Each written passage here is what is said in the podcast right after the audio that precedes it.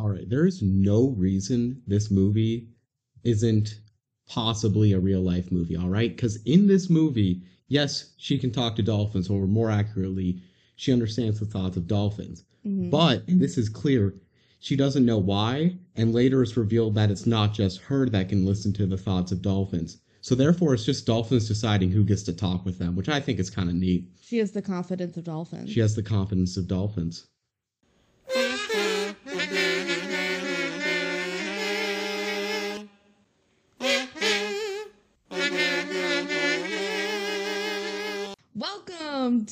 Decom Duo podcast. We're the DCOM duo. I'm Kelsey. I'm Benji. We're the Decom Duo. You're listening to the DCOM duo.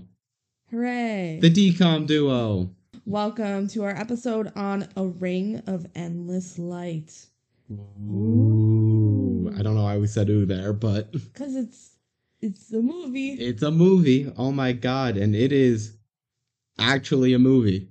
Like, Yeah. it, it doesn't really feel like other DCOMs in terms of the fact that there's not really a plot. It's a character study movie, at least in my opinion. There is a plot, but plot. it's the whole plot feels like it could have been done in a 24 episode 24 minute episode of H2O You're right, it could have. and the whole plot would not have to change a single story beat. Mm-hmm. So it's really to stretch it out in that lo- longer period of time, it's got to be just a character study. Yeah. I do agree. It does feel different than other decoms. I think it's the tone that the like the overarching tone of it is like this is a decom. This We- used to play on Disney Channel. We noted this uh, way back when we watched it for the first time, but how many Disney Channel original movies have a character who's on screen and has lines die? Like, I'm pretty sure two. Yeah. So this is one of them. And he actually dies on screen. Yep. Which is insane to me. And this is a Disney Channel original movie. We couldn't believe it when it happened the first time because this was uh not like too late and it was pretty was fairly early in the marathon for us. But also we're like, they're never gonna die. Who's gonna die on screen in a decom? It's a decom. This one they do. And not only that, there's also some nature documentary footage that is probably too risque for most Disney nature documentaries. Oh my God. We're, we'll get to that. show live births and nature documentaries. Probably. I haven't seen enough of them. I haven't either. But this is yeah, we see a real I mean, if it's animated, they chose some choice No, things for animated. No way. That looked way too real to be animated. But yeah, um, if you ever wanted to have a love triangle drama that doesn't get like really ended, really resolved. it doesn't quite resolve all the way surrounding a live dolphin birth. This is the movie for you. movie for you, dang! It, this is the movie for me. Let me tell you, Kel- Kelsey is a fan of romance. I'm a fan of this movie. If I had found this movie in my youth, oh man, all bets are off. This would have been my Even shit. more of a mermaid girl. Yeah, I definitely I was real into H2O hmm in my youth, so this would have been right on my alley. Well, most of our audience is also into H2O. I hope so. I mean, I'm generalizing, but let's be real. After we watch all the decoms, we're gonna watch every episode of H2O, right? Maybe you will. Well, I won't podcast it. I got nothing against H2O. I have enjoyed the I episodes I've sat on it. That was another thing we watched it during the pandemic was H2O. Benji less so, but Yeah, I would go and do homework because I was in school. yeah. I was also in school, but I wanted to watch H2O. All right, let's let's get into Ring of Endless Light, shall we? Yeah. Let's get into some uh decom duo factos. Oh, well, before we do that, Oh, what? we got no fan mail. Oh yeah, Benji wants to insert time for fan mail, except we don't have any fan mail. So please send us mail if you want to talk about anything decom related. If you have any thoughts about Ring of Endless Light, we can talk about that here. If you have any thoughts about what our next decom is, we always announce that at the end of the podcast. So Yeah. you can get that and we can get some questions about that right away. Or just anything you want to share. We would love to hear from you. Uh, you can reach out to us on that the decom duo at gmail.com We also have active social media accounts. Like you can comment on our TikTok. Mm-hmm. Yeah, Kelsey runs that. I run the TikTok. It's the decom duo, but with underscores in between. yeah, you can't have spaces, but if you just search the decom duo, you'll probably find it. Hopefully. Yeah. Yeah. All right, now you ready for some decom duo factos? Let's do some decom duo factos presented by duo factos. us. Presented by us. All right. A Ring of Endless Light was released August 23rd, 2002. Makes sense. It's a summer movie. Yeah. Uh, this is the 40th decom released. So they already had 40 by 2002. That's kind of insane to me to think about Yeah. because that means they've already fell into a decom formula and this still breaks it. Yeah.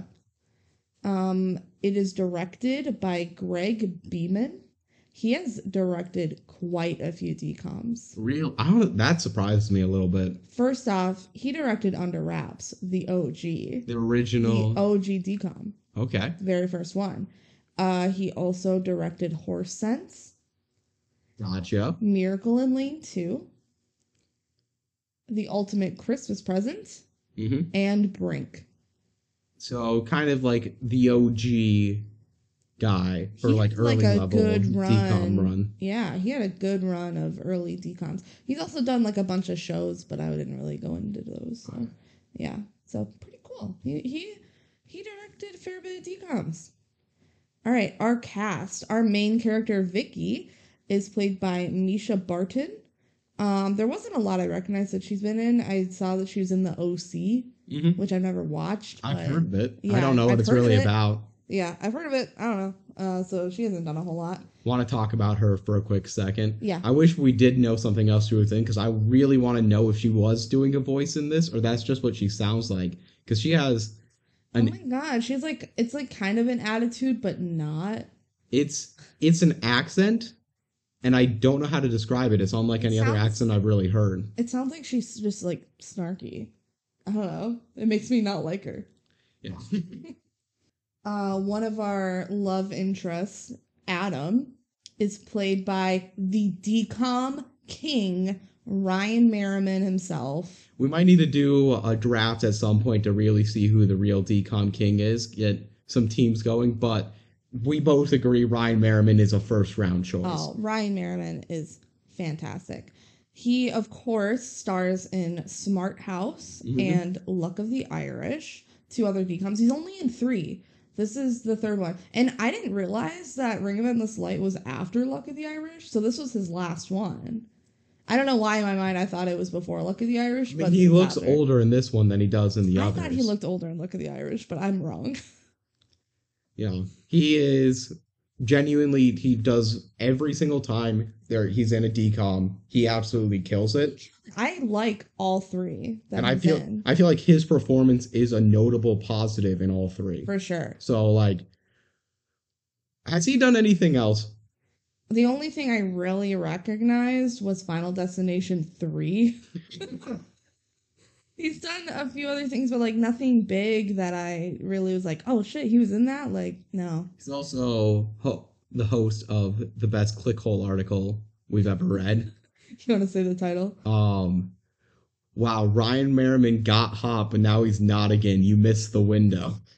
Yeah, apparently there was a window where Ryan Merriman was hot, which I think he was a pretty good looking teen. I don't know how old he was when this was made. How when was He said his character was 16.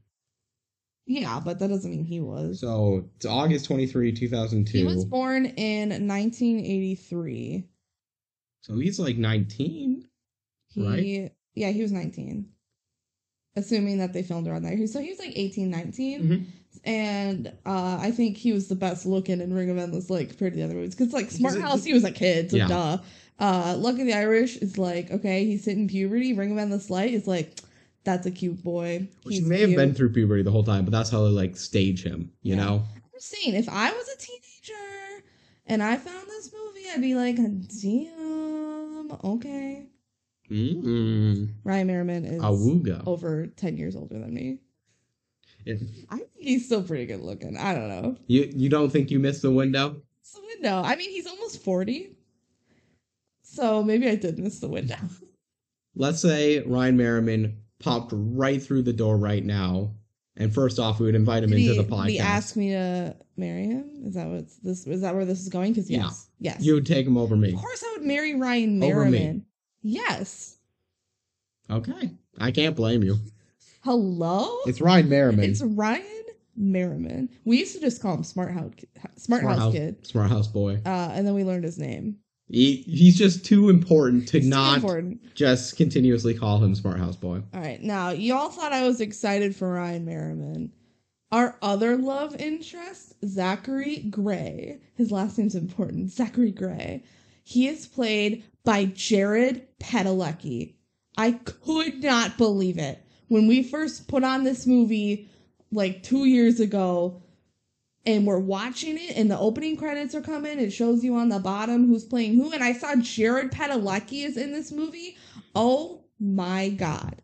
Little baby teenage Jared Padalecki. He, if anyone doesn't know, is in Supernatural. By far his biggest role. He hasn't done a ton else.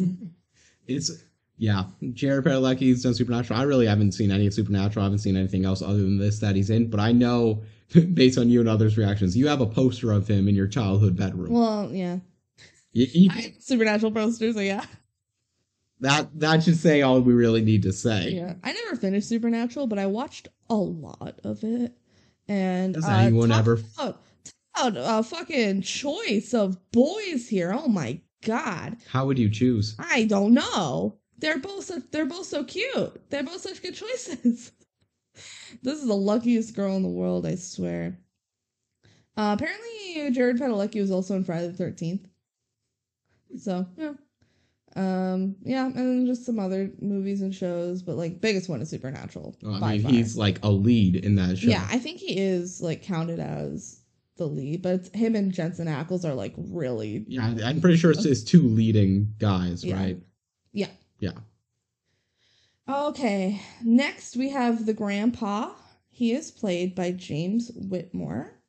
Um, so he's he was in a bunch of like older stuff I didn't recognize, but a few things that I did recognize were The Shawshank Redemption, Okay. uh, Planet of the Apes, and Oklahoma. Okay. Um, I don't know how big of roles he has in these movies, but those were in his filmography. So I mean, those are very big and like culturally important films and shows. Yeah. So so pretty cool. yeah, kind. Again, this is just kind of like older actor. You just kind of assume that they've done stuff. I'm just looking right now.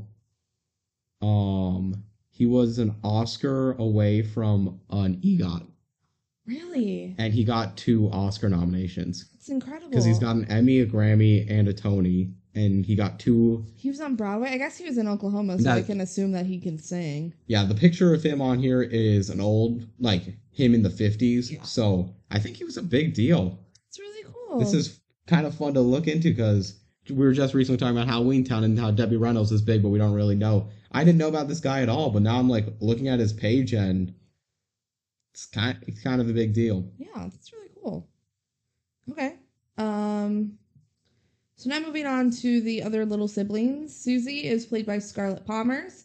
Uh, she's not really in much else I recognize. And Rob is played by Soren Fulton, and he's done even less. Those are the two siblings. Yeah, the two Honestly, little siblings. Um, I did see that uh, Soren Fulton, who plays Rob, apparently he was in Bones. So I'm putting that in there for our friend Bay because she likes Bones. Probably just like a one-off character for one Yeah, episode. Probably. Um, so fun facts. You said this movie a lot reminds you of H2O. Mhm. It was filmed in Australia. That makes sense So- to me.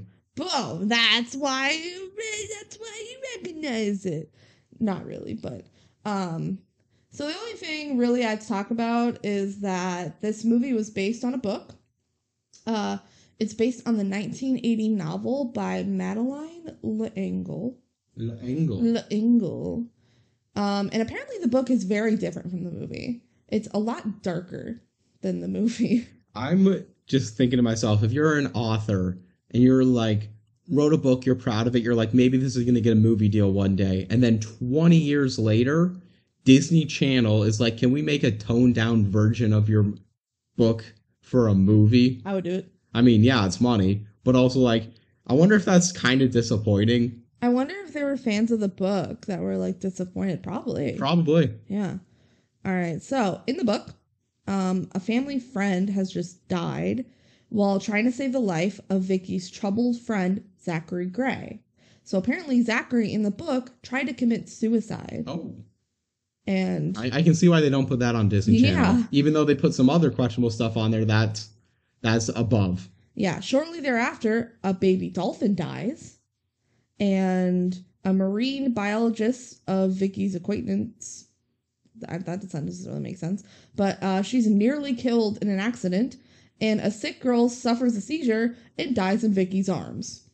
So people are dying left and right in this book, and apparently there was another love interest A third? that well adam wasn't a love interest in the book he like wasn't interested in vicky he was still there Okay.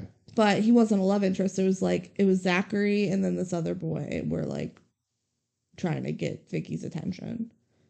And also apparently her parents are in the book the whole time and they're actually really supportive of her instead of like trying to make her go to a different school. Um, also in the book the grandpa's illness was not a secret and she like basically knew that he was gonna die the whole time. Uh, makes so Sense. death left and right here, crazy, very different from the movie. Which yeah, you can't make that a decom. But then why do they try and go for this source material? Yeah, I, don't- I don't think there was anything about drift nets in the book. Really? Yeah, That's the entire plot. yeah. Like, I mean, it's a really easy plot for like let's save marine life. Oh, bad fishermen using bad net. They oh, I'm pretty sure they also do the same exact thing in H2O. I just feel like if they wanted a movie like this and they're going to change this much about it, why make it off of an existing property? Oh. I think a lot of decoms are like secretly based on books that we don't even realize. Geek Charming was too. I just remember that. We need to uh, compile a list of all the book based ones. That would be good to know. That would be good to know. Yeah. Here's a facto, an extra facto for Ooh, you. Extra facto. Ding, ding, ding. Coming from Benji, this means Kelsey missed something in her research. Yeah, I didn't. Tisk, tisk. I didn't do a lot of research. Uh, Madeleine L'Engle uh, was the author of A Ring of Endless Light. And you all know another book she read? Not read. She wrote Yeah. A Wrinkle in Time. Ooh. Same author. Same author. Also wrote A Wind in the Door, A Swiftly Tilting Planet, Many. Waters, I don't Acceptable know Time. those. I don't know those. It says her works reflect both her Christian faith and her strong interest in modern science. Bones of What? That is Ring of Endless Light to a T. yep, At least the movie. I don't know about the book, but yeah, that sounds like Ring of Endless Light to me. All right, you ready for the Disney Plus description? let's go. All right. 16 year old Vicky Austin is faced with the impending death of her beloved grandfather who is suffering from leukemia. In hopes of briefly forgetting her troubles, Vicky begins assisting a handsome young researcher named Adam who works with sea mammals. Handsome. She soon discovers that she has a unique ability to communicate with dolphins. Um, first off, off the bat, if I was just like a 16 year old reading this, I definitely would have watched this movie. I think this description slaps. We, we know this is a movie made for you, but it was before your time. And now you just got to re experience it, and you had to live with the fact that you wanted to watch it when you were 12. Yeah. Um, also, description lies because it says uh, Vicky is faced with the impending death of her grandfather. For like over half the movie, she doesn't even know that he's dying. Mm-hmm. So it's not, she's not like trying to brief, it's just in hopes of briefly forgetting her troubles. She goes and hangs out with the dolphins and, and handsome boy Adam. That's not what happened. They must have just copied the description from the book. A little. Yeah. So that's weird. But whatever. That is that is weird. The more this I think is about Halloween that. Town all over again when they're like, it's Marnie's birthday. No, it was not. It was not her birthday. I think Disney Plus descriptions are just hamming it in. they are just wrong. Yeah. What the heck? Disney Plus, if you're listening, let us write your descriptions. Who fact checks these? It should be us. Yeah. Who else has seen every decom? No one. No one. Not a single person in the world. Absolutely not. Zero people. All right, you ready to dive into the movie? Let's go. Time to go. Scene by scene. Time to time to dive into the ocean. Time to decom deep dive Into the ocean with the dolphins. into the ring of endless decom. Ooh, that's good. It wasn't. No, it no. All right. Just because I say something with a cadence of it being funny doesn't mean it was funny. you you get me a lot. This is. I think this is why I'm dating you. I look a lot funnier because I just say things in a slightly silly voice. All right. So let's go. Let's go into the movie now. So we open up. Uh, we're in the water and there's like bubbles, and the title like fades in like waves a little bit, like oh, Ring of Endless Light. And you see the sun, whatever. Uh, we see our main character Vicky swimming in. She is a mermaid. Who hasn't had a dream where they're a mermaid? I definitely have because I was influenced heavy, heavily by H2O. I plead the fifth. Oh, okay. She's having this magic dream that she's like a mermaid. She's doing some flips.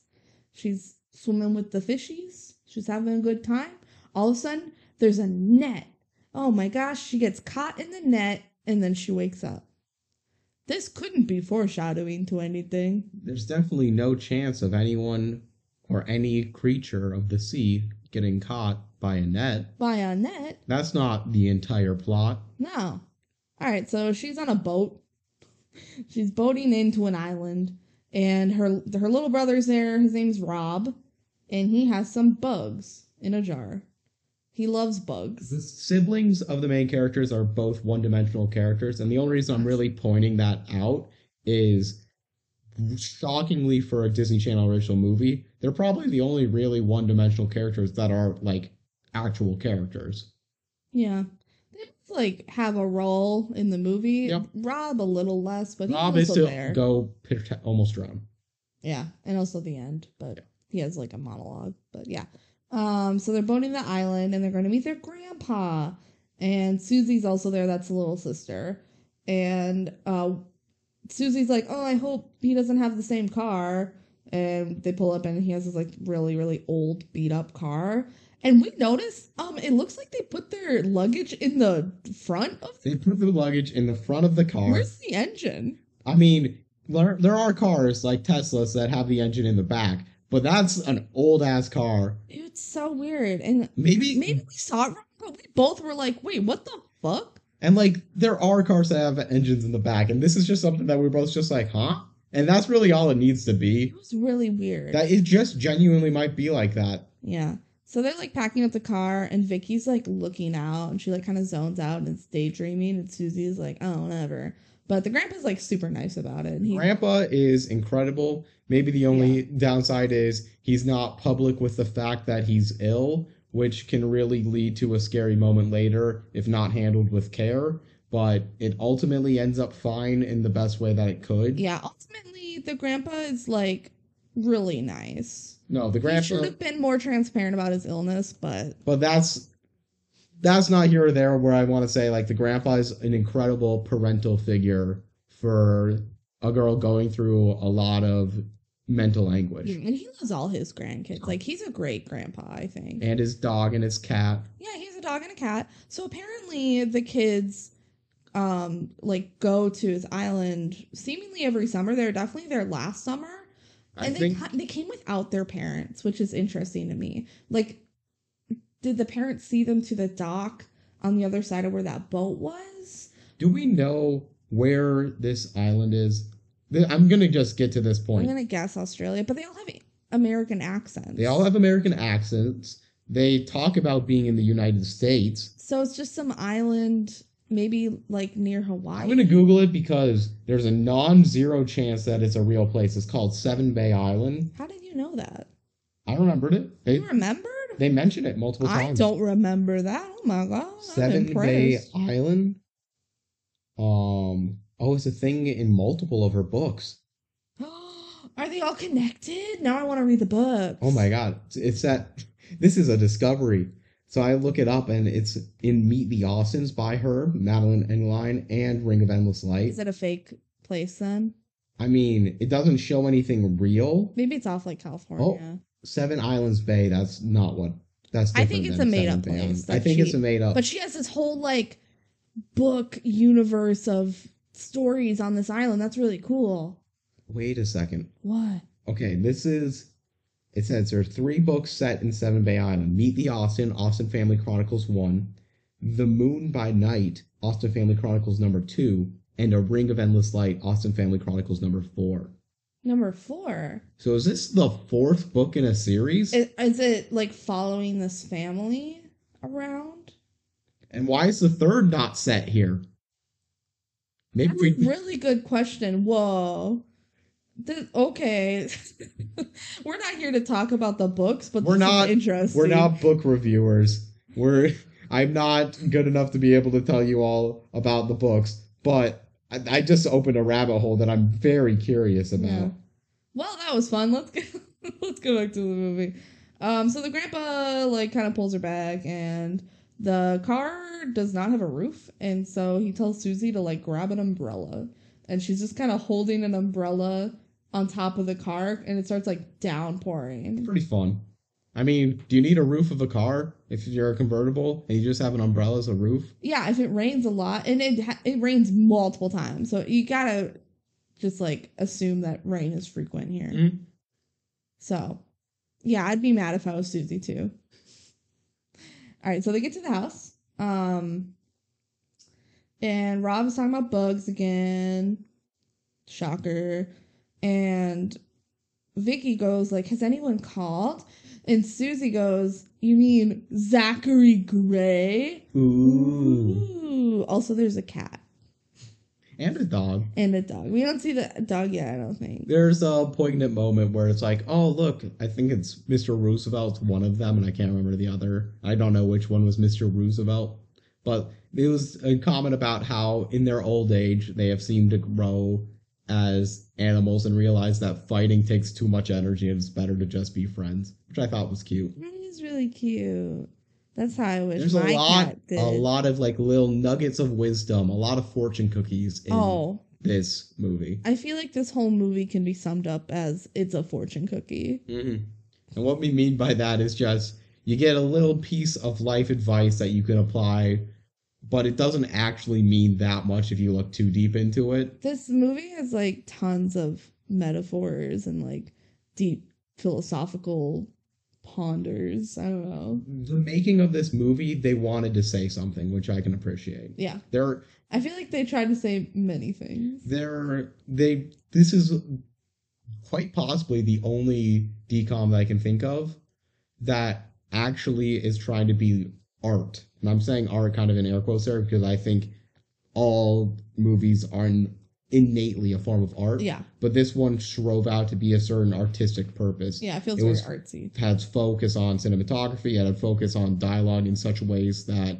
it is drawing attention at certain points. hmm And I'm not saying that makes it better or worse than other decoms. I just think we need to understand that it has that focus in it. Yeah. All right, so back at the house, Vicky calls her mom when she gets there, and we see her. She kind of promises her mom something ominous. She's like, "Oh yeah, I'll do it. I just didn't have time." And we figure out later that it's like, "Hey, have you studied your physics yet?" And she's like, "Oh yeah, I'll get to it," because her mom wants her to go to like a fancy school, and we mm. learn this later. So It's Yeah. not really deeply explained. All you need to know is she is being told to do science when she wants to do art, which yeah. well, she wants to write. that is a comp. Yeah, I'd say art more in the generic Yeah, term. yeah, yeah, yeah, yeah. Um, that is a decom staple, so maybe this is a decom after all. We just saw that in Hounded. Yup. Um, but basically, this whole movie, probably its core theme is the fight between art and science. So this is just an early way to establish that Yep. theme. Yeah. Anyway, it kind of creates this funny scene, or at least we thought it was funny, where Vicky like hands the phone off to Rob, and then she kind of goes and like sadly looks out in the distance, and you hear Rob talking on the phone about bugs.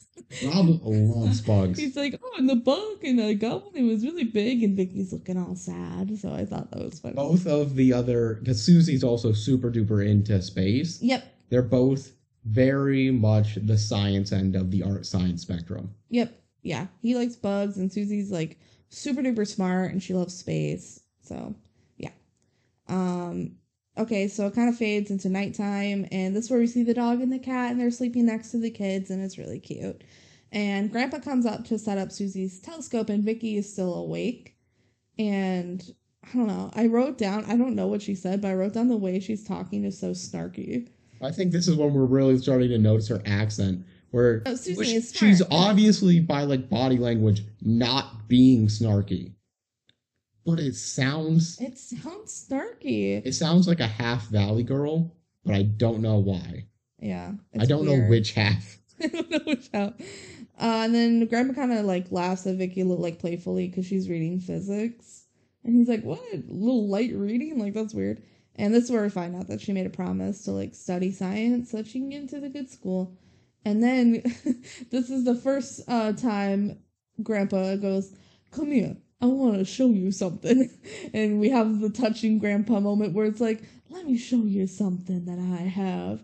Um, and what it is is he made like a kind of like professional binding book of um, old poems that Vicky wrote. She would write poems and send them through the mail to her grandfather. Yeah, she grandfather. only show her grandfather. and yeah, it's a touching scene. And It's this is like cute. where the grandfather's saying the things that she needs to hear, which is, hey, your art here is valued.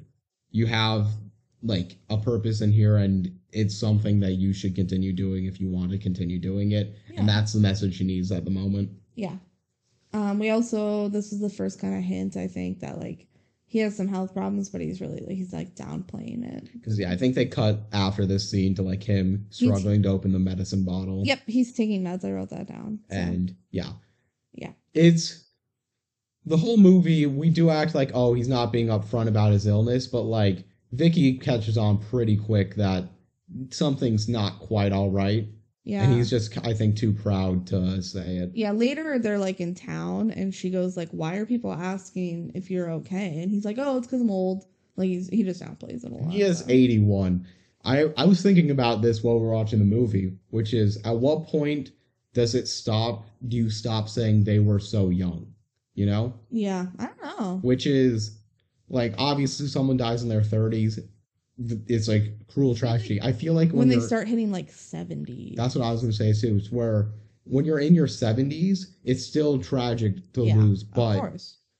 people stop it starts becoming a possible expectation in people's brain when it you're starts at becoming like a oh wow good for them they had a long life instead of like oh tragic they were so young kind of yeah it transit it starts transitioning which yeah, i think it's just that's the age when we collectively as a society just go like you know what there's always a chance of death now yeah of natural causes mm-hmm Yeah. And I mean, there's tragedy behind that whole concept, but Mhm. it's something just accepting death is something that this movie again tries to tackle. yeah the book way more Mhm.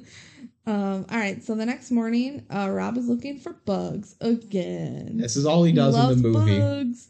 Um, and then a boy comes up and he's like, he's wearing like an open shirt. This is the Ryan Merriman. Yes, that's right. Merriman, he's here. Uh, his name is Adam in the in the movie, and he's returning a book about philosophy to the grandfather. So he likes to borrow books from him a lot. And We should Vicky mention the grandfather is a reverend, Yeah, they mention it a couple times. It's not like a huge plot point, but he is a reverend. and I feel like that should speak a lot to like his entire character development because I feel like it, it leads to the to a small religious undertone throughout the whole movie where this movie feels like a religious movie when it doesn't talk about religion nearly at all. I don't think it does like at all. They mention there's like one dialogue about the grandfather giving sermons, okay. and that's like a plot point, but it's not really talking about religion or religious No, it's aspects, not. but it's definitely a theme in the movie, which is interesting. It is interesting. I kind of like it. It's kind of weird. No, no. Oh, you gotta get you gotta get Buzz. Um. So obviously, like Vicky's impressed by Adam, duh. And um, then like Susie comes out and they start talking, and she mentions as like she's like, I'm gonna get an MIT in two years, and I'm like, you're like twelve. I think the kids are 16, 12, and 8. maybe. Yeah, we're just guessing. Yeah, roughly Um, then. Vicky, we think like is sixteen. I think they say that.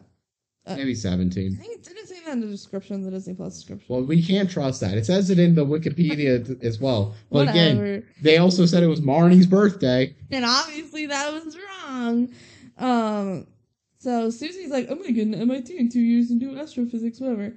And then Adam says that he has early admission to Harvard next year. And at first I'm like, what the fuck? But then I'm like, wait, he's like 16. That actually kind of makes sense. It's, yeah, it's hard. It's very impressive, but like it's definitely in the realm of feasible possibility. way this is not a genius situation. Way more than Susie being like, I'm gonna get into MIT. Yeah. Jeez, Susie. Susie's full of shit. Yeah, she is. Oh my gosh. Um, anyway, he got early admission to Harvard because he's doing a study on dolphin communication. And he's like working with um, marine, Researchers now. like a marine biologist, which is really cool. Um, so yeah, he's like super smart. And Vicky goes, Dolphins? I love dolphins. Like her eyes light up and she's like, Well, I've never met a dolphin, but oh my god, I love dolphins. like with llamas.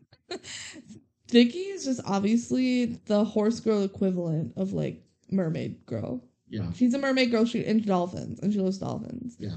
And uh, dolphins are the horse of the sea, right? No. No, no, I was making that up.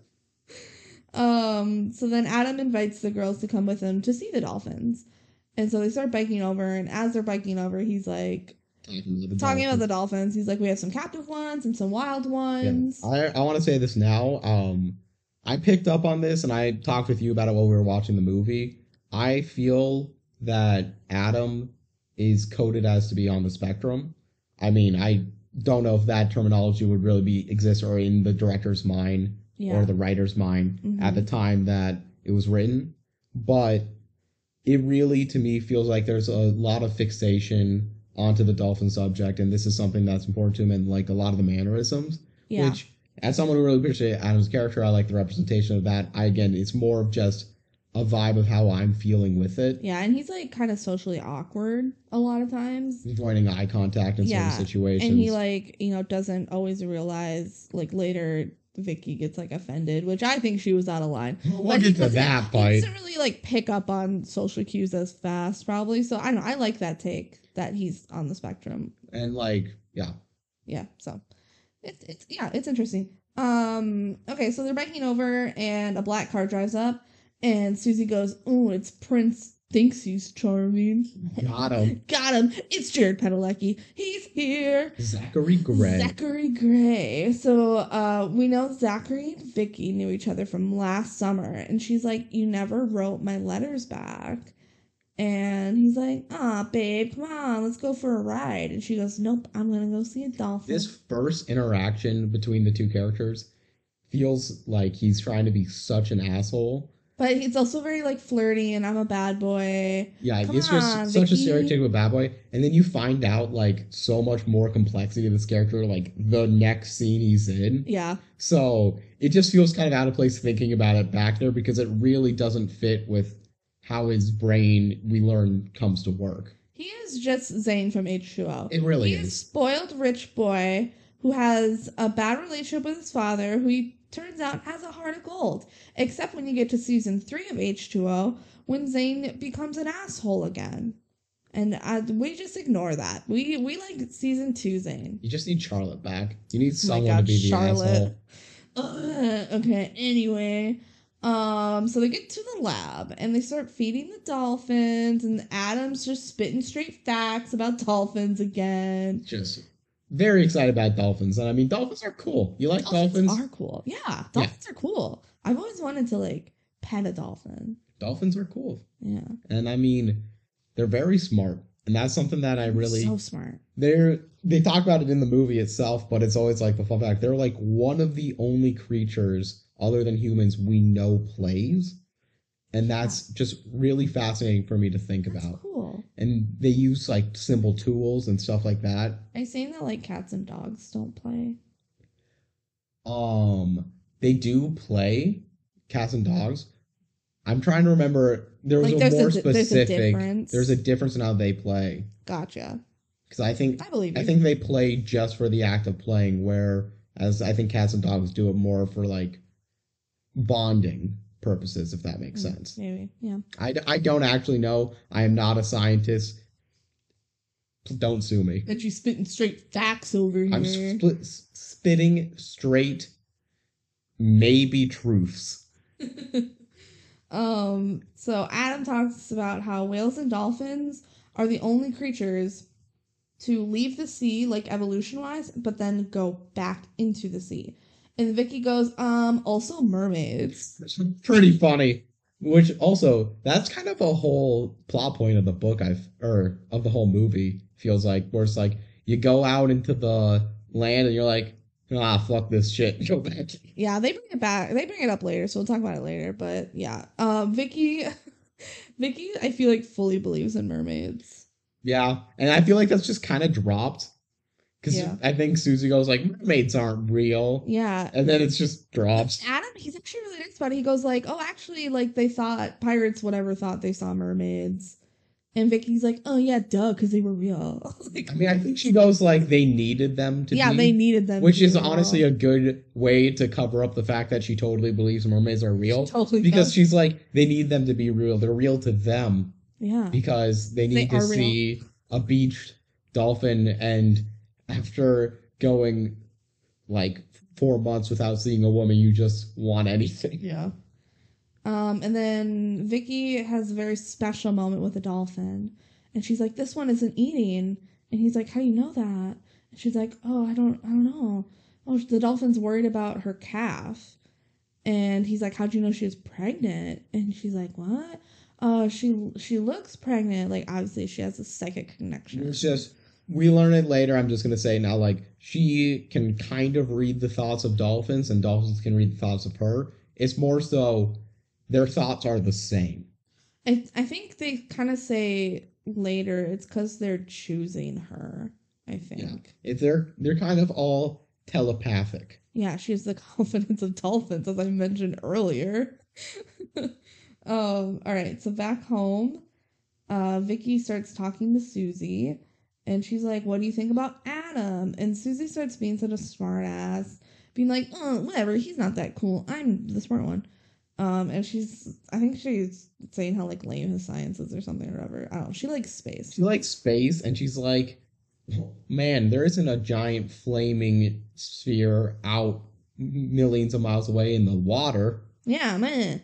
Um, and then Vicky like kind of looks out and she sees her grandpa like standing out and looking at the sea, and then it fades to the next scene. I don't know. it must be the next day because then Vicky goes back to the research center. Um, she like goes back by herself. Yeah, because Susie hates Uh, dolphins. Susie's like, I don't want to go to the dolphins anymore. Space. Uh, and so- I mean, going back quickly to when they locked eyes and they play the little jingle. And they like yeah they zoom in on It's the basically eye. the Who Wants to Be a Millionaire starting of a question, Doo-doo-doo. but like with bells. Yeah. Uh, and that's how they talk to each other. And they just kind of lock eyes and like, okay, we know everything about each other right now. Yeah. I'm glad they didn't do a dumb dolphin voice of like, Vicky, save us or something. Like, that would have been dumb. They didn't put peanut butter in the dolphin's mouth to make it animated to like mouth. No. They didn't airbud this up. Nope. All right, so Vicky's back at the research center, and a dolphin swims up, and it's Enid, the dolphin that's pregnant, and then she had a connection with earlier. And Adam's like, "You you know that that's Enid already? Like you know them apart?" And she's like, "Yeah." Which does he know them apart? Do dolphins look different? Like Dolphins don't look crazy different, but I mean, I'm guessing if you work with them enough, you will figure that Yeah, out. maybe I guess she's the pregnant one too. She probably looks pregnant actually. Yeah. Yeah. Um, yeah, I mean, yeah, you can just there's genitalia differences. There's with these animals that you're looking at. I mean, we know the reason she knows the difference, but animals can look alike, and if you work with them, you learn the difference. I mean, mothers can tell between their triplets mostly. So Yeah. Um, all right. So then Adam's like, all right, let's go. We're gonna go find Basil, who is Enid's mate. And I like how they say Basil instead of Basil. It's Basil. it's British. Basil. Um so Ratigan. Ratigan. It's from Great Mouse Detective. The main character's name is Basil. Um, so they're out in like just the regular ocean part, and apparently he has like Enid's dolphin call recorded, and he kind of puts like a speaker in the water to call Basil out, um, and it works like immediately. Uh, Basil must have been like pretty close by, which I, You know, I believe he would be. Thinking about this now, it could also be that um she knew Vicky knew that they wanted the mate there and was subconsciously calling. But she's him. never met Basil until now. No, I think he was kind of nearby because Yeah. his mate is pregnant. That makes enough sense. I don't think the why it's so quick is super relevant. That's not, no, it's fine. Um, and also it's like, oh my god, that's him. There's Basil. How did Adam know that that was Basil? How does he know these dolphins apart? I mean, he's worked with them like every He's day like, for a oh yeah, while. that's Basil for sure. That's definitely not a, a random ass fucking Dolphin. I feel I feel like this is a point you're driving home that does not need to be I driven don't home. believe it. I I do. Have you worked with creatures that look similar? Have you worked like in a daycare, or have you babysat? It's so different. How? because kids have different hair and facial features. Dolphins have different facial features. Do they? Take a look up. You have a computer in front of you right now. Look up dolphin, Dolphin. and they're not gonna have the same exact. Faces. Oh, you know what came up? Football. Yeah, get get straight mailed. Let's go. All right. Um. So then Basil starts jumping around and shit, and they're like, "Oh my god!" And then Vicky starts petting him, and she's like, "He has an itch." Well, how does she know that? Oh my god! And um, Adam's kind of like, "Well, be careful. He's a wild dolphin. He's not as nice as the other dolphins." But he starts like he goes right up to her, and he's like, "Whoa, what the fuck?" He he likes you. Like obviously Mhm. she has a connection. Adam just sus meter keeps cr- creeping towards the picious side instead of the spec side. I don't know. That's a dumb joke. Um. Anyway, Adam notices that uh Basil has a scratch on him, and there's like the little jingle, and Vicky goes, "Sharp seaweed." And Adam's like, "What?" And she's like, "What? Nothing." Um. But then Adam realizes that it's some illegal nets that The are out. In the, nets. yep, the drift nets that are out in the ocean, and that uh, more dolphins have been hurt, so he can recognize what it is. Um, he says that there's drift nets on a specific boat that, and they, you know, they get a ton of fish, like every day, whereas other boats struggle to get fish. So obviously they're using these drift nets that are that catch like everything. Uh, so cut to the beach. Uh, Rob took Susie's nail polish, and he's putting it on bugs. Classic. Although, Classic Rob.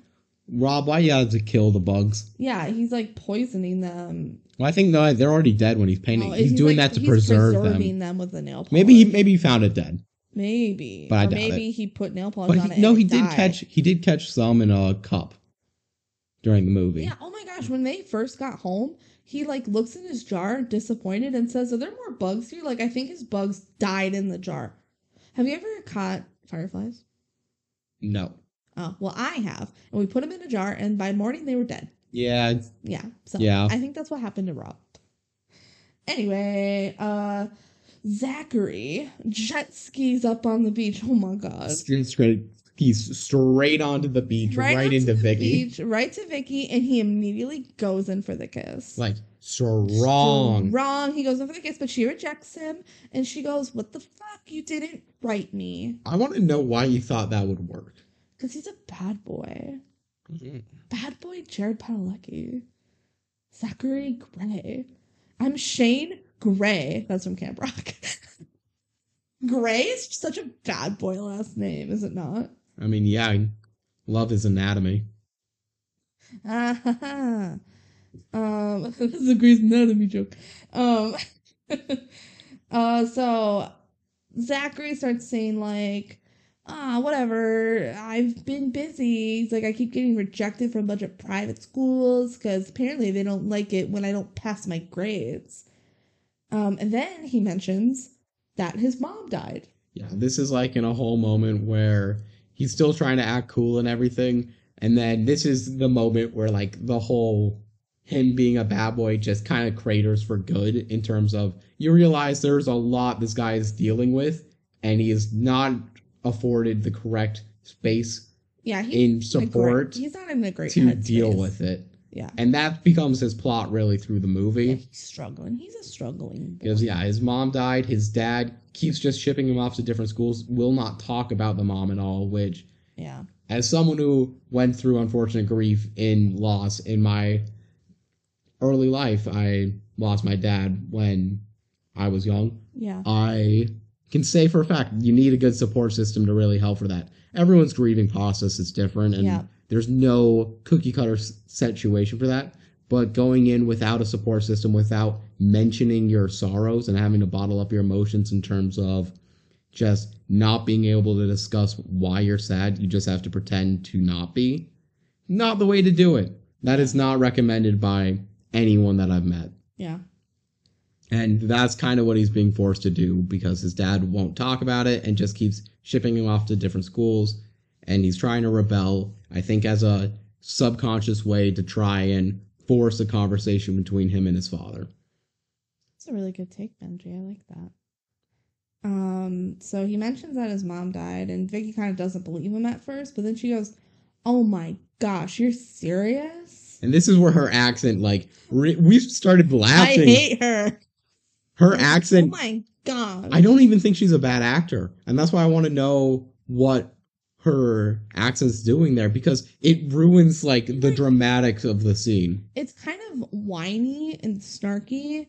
It's it's you know who it's similar to? Starstruck Girl, who just always sounds like she's complaining. Except I think Vicky's better because she has less attitude. She's not actually complaining, and Yeah. Star Trek Girl is she actually, is actually complaining. complaining. Whereas, you know, Vicky's I don't know, I just don't like the way she talks. It's it's weird. And then I don't know.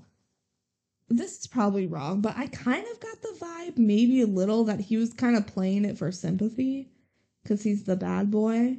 You know, because then like they, he he goes in for a hug. He's like, "Can I at least get a hug?" I get, I get that card of that, yeah, and I. it's hard to tell. Here's the thing: I think that might genuinely be the case, and regardless of the situation, it's still a tragic story where that's probably a response that he's looking for something and he doesn't know how to get it. It's. I don't want to go deep into a character's trauma that you don't really get to know that much into. Yeah, but I could totally see it being a character who he found something he liked last summer. He did a bad job of upholding it and he just wants to go back to the way things were. Yeah. He did go through a hard time. That's probably why he didn't write because his mom died and like, and he tried to kind of brush it off of like, oh come on, I didn't write before, like it's fine, whatever. But then he eventually admits that like his mom died. So it's probably he's probably not really doing it for sympathy, but I, I think he might be doing it for sympathy, but that's because it's a relation to the trauma. yeah, Like, if it's intentional, it's intentional in the way that it's not healthily intentional, and he might not know that, but that's the way. yeah. I, I don't blame his character for it. Mm-hmm. All right, so we cut to Rob, and Rob is trying to play with the dog because the dog's at the beach with them. They're still having their emotional, like, Well, they start like walking up towards the hill, and Rob is playing with the dog, and he like throws a frisbee in the water, and the dog doesn't want to go get it, so he starts running in the water himself. And it cuts to Vicky and Zach who are like way up on a hill, and I thought it was really funny that you can see Rob just like just kind of running. jogging into the ocean, as we know now know it's going to be to go drown. It's not funny that he goes to drown, but just the shot of him in the distance, like running into the water. He's using his arms very wildly. It look it looks it looks He funny. threw the frisbee into the water, and the dog's like, "Nah." Yeah, which I mean, it's good continuity of like you know that he's running into the water while Vicky and Yeah, Zachary are And talking. maybe that's probably what the director wanted there. It's a little silly, but you need that little evidence of they're distracted because they're in the conversation together, and Zachary Zachary's starts. running into, or Rob's running into the ocean. Yeah, Rob's running into the ocean. Zachary starts saying like, uh, he was put in grief counseling. He put quotes around grief counseling because he says like, you know, eventually the counselor came to the conclusion that I'm sad that my mom died. Wow, great discovery. Like, obviously, I'm sad my mom died, which Yeah. Sounds like they were not a good match for each other. No, they probably weren't. Um, so then it cuts back to Rob, and he's in the water, um, getting the frisbee, and then he gets caught up in the in the waves. So we see that he's starting to drown. It cuts back to the conversation. Zach mentions that he's like learning to fly planes. Okay, That's Um, hobby But thing. then like Vicky gets just kind of this feeling, and she doesn't. She realizes that Rob isn't there. she feels the call to the wild. Yeah, and also the dog. It cuts to the dog, and the dog kind of goes, "Horror." Like the dog also knows that Rob is Can the dog speak to dolphins? Whoa. I'm gonna, I'm gonna assume yes. Canon, the dog also speaks The dog is a dolphin. Yo. It's see, so you know how dolphins went to land and then went back to the sea. yeah. Well, dogs are dolphins Land. that after going back to the sea went back to land. Yeah, they were land animals, then they were like, I'm gonna try living in the ocean. Just kidding. This is 100% factual. You can cite us on your science exams. We're scientists. Um, anyway, Rob is drowning. And Vicky starts yelling for Rob, Rob, Rob, where are you? Which I guess You can't see him. Yeah, she doesn't know where he is, so there isn't really much she can do. She can't just go out swimming because it's a huge ocean. It's bad, unsafe in every way. Yeah.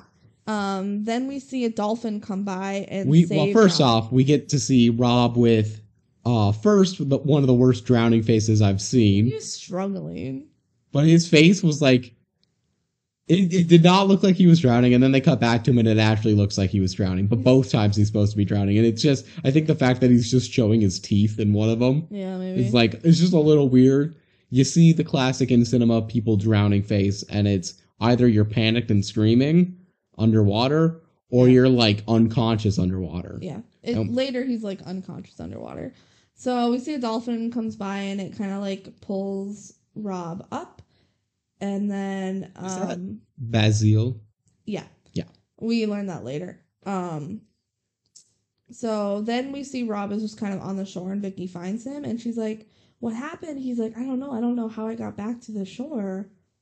And then we we see a dolphin kind of make a noise like eh. like it's Dolphin? The dolphin wanted credit, which is wanted credit like it was me, bitch. which is really funny to me, especially with like the whole rest of the movie to say like how selfless dolphins are, Yeah. kind of as their whole community that's just looking out for the best. But no, this dolphin wanted credit. Yeah, he was like There's no one. There's no other explanation other than I guess to like answer the question of how he got back. If Yeah. they are gonna ponder that for the rest of their life, Yeah. So we cut to town. Vicky is like out shopping with her grandpa. We find out he's a reverend, which you might have known already, but they mention it again. Um, and she starts asking the grandpa if he thinks it's crazy that like she believes that she can talk to dolphins. And she mentions that like Basil was calling out to me that he was rescuing Rob because Basil wanted credit. yeah. Duh. I was like, look at me. I'm saving your brother. I'm really cool.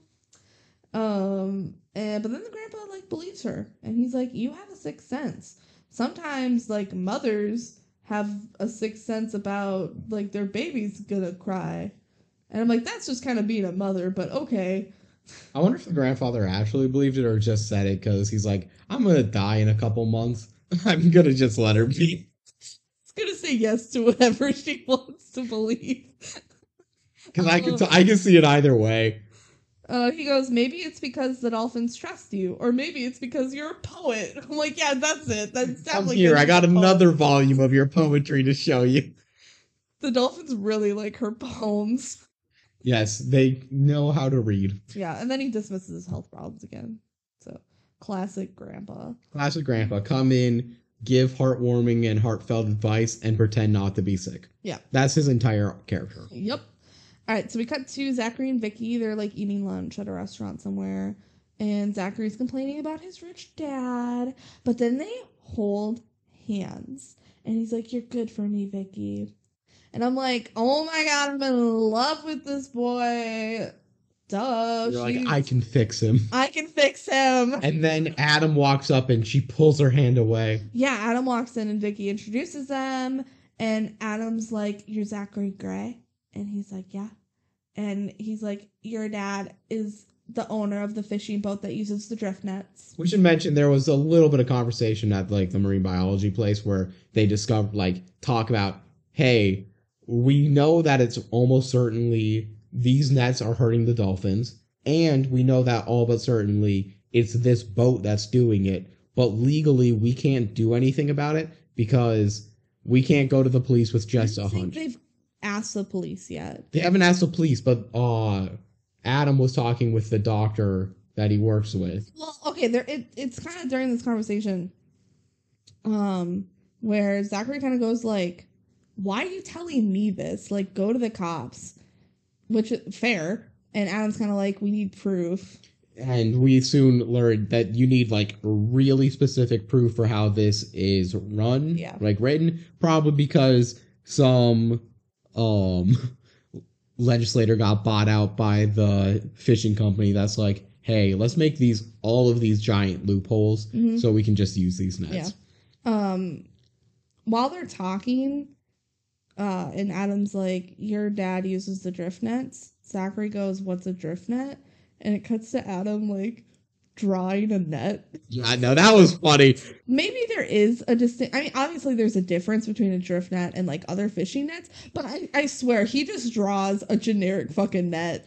I think a drift net is like I'm gonna Google it because I wanna Adam says that like it's designed that it catches everything that it comes by, including dolphins, whereas other fishing nets like won't catch the they're dolphins. not anchored to the bottom.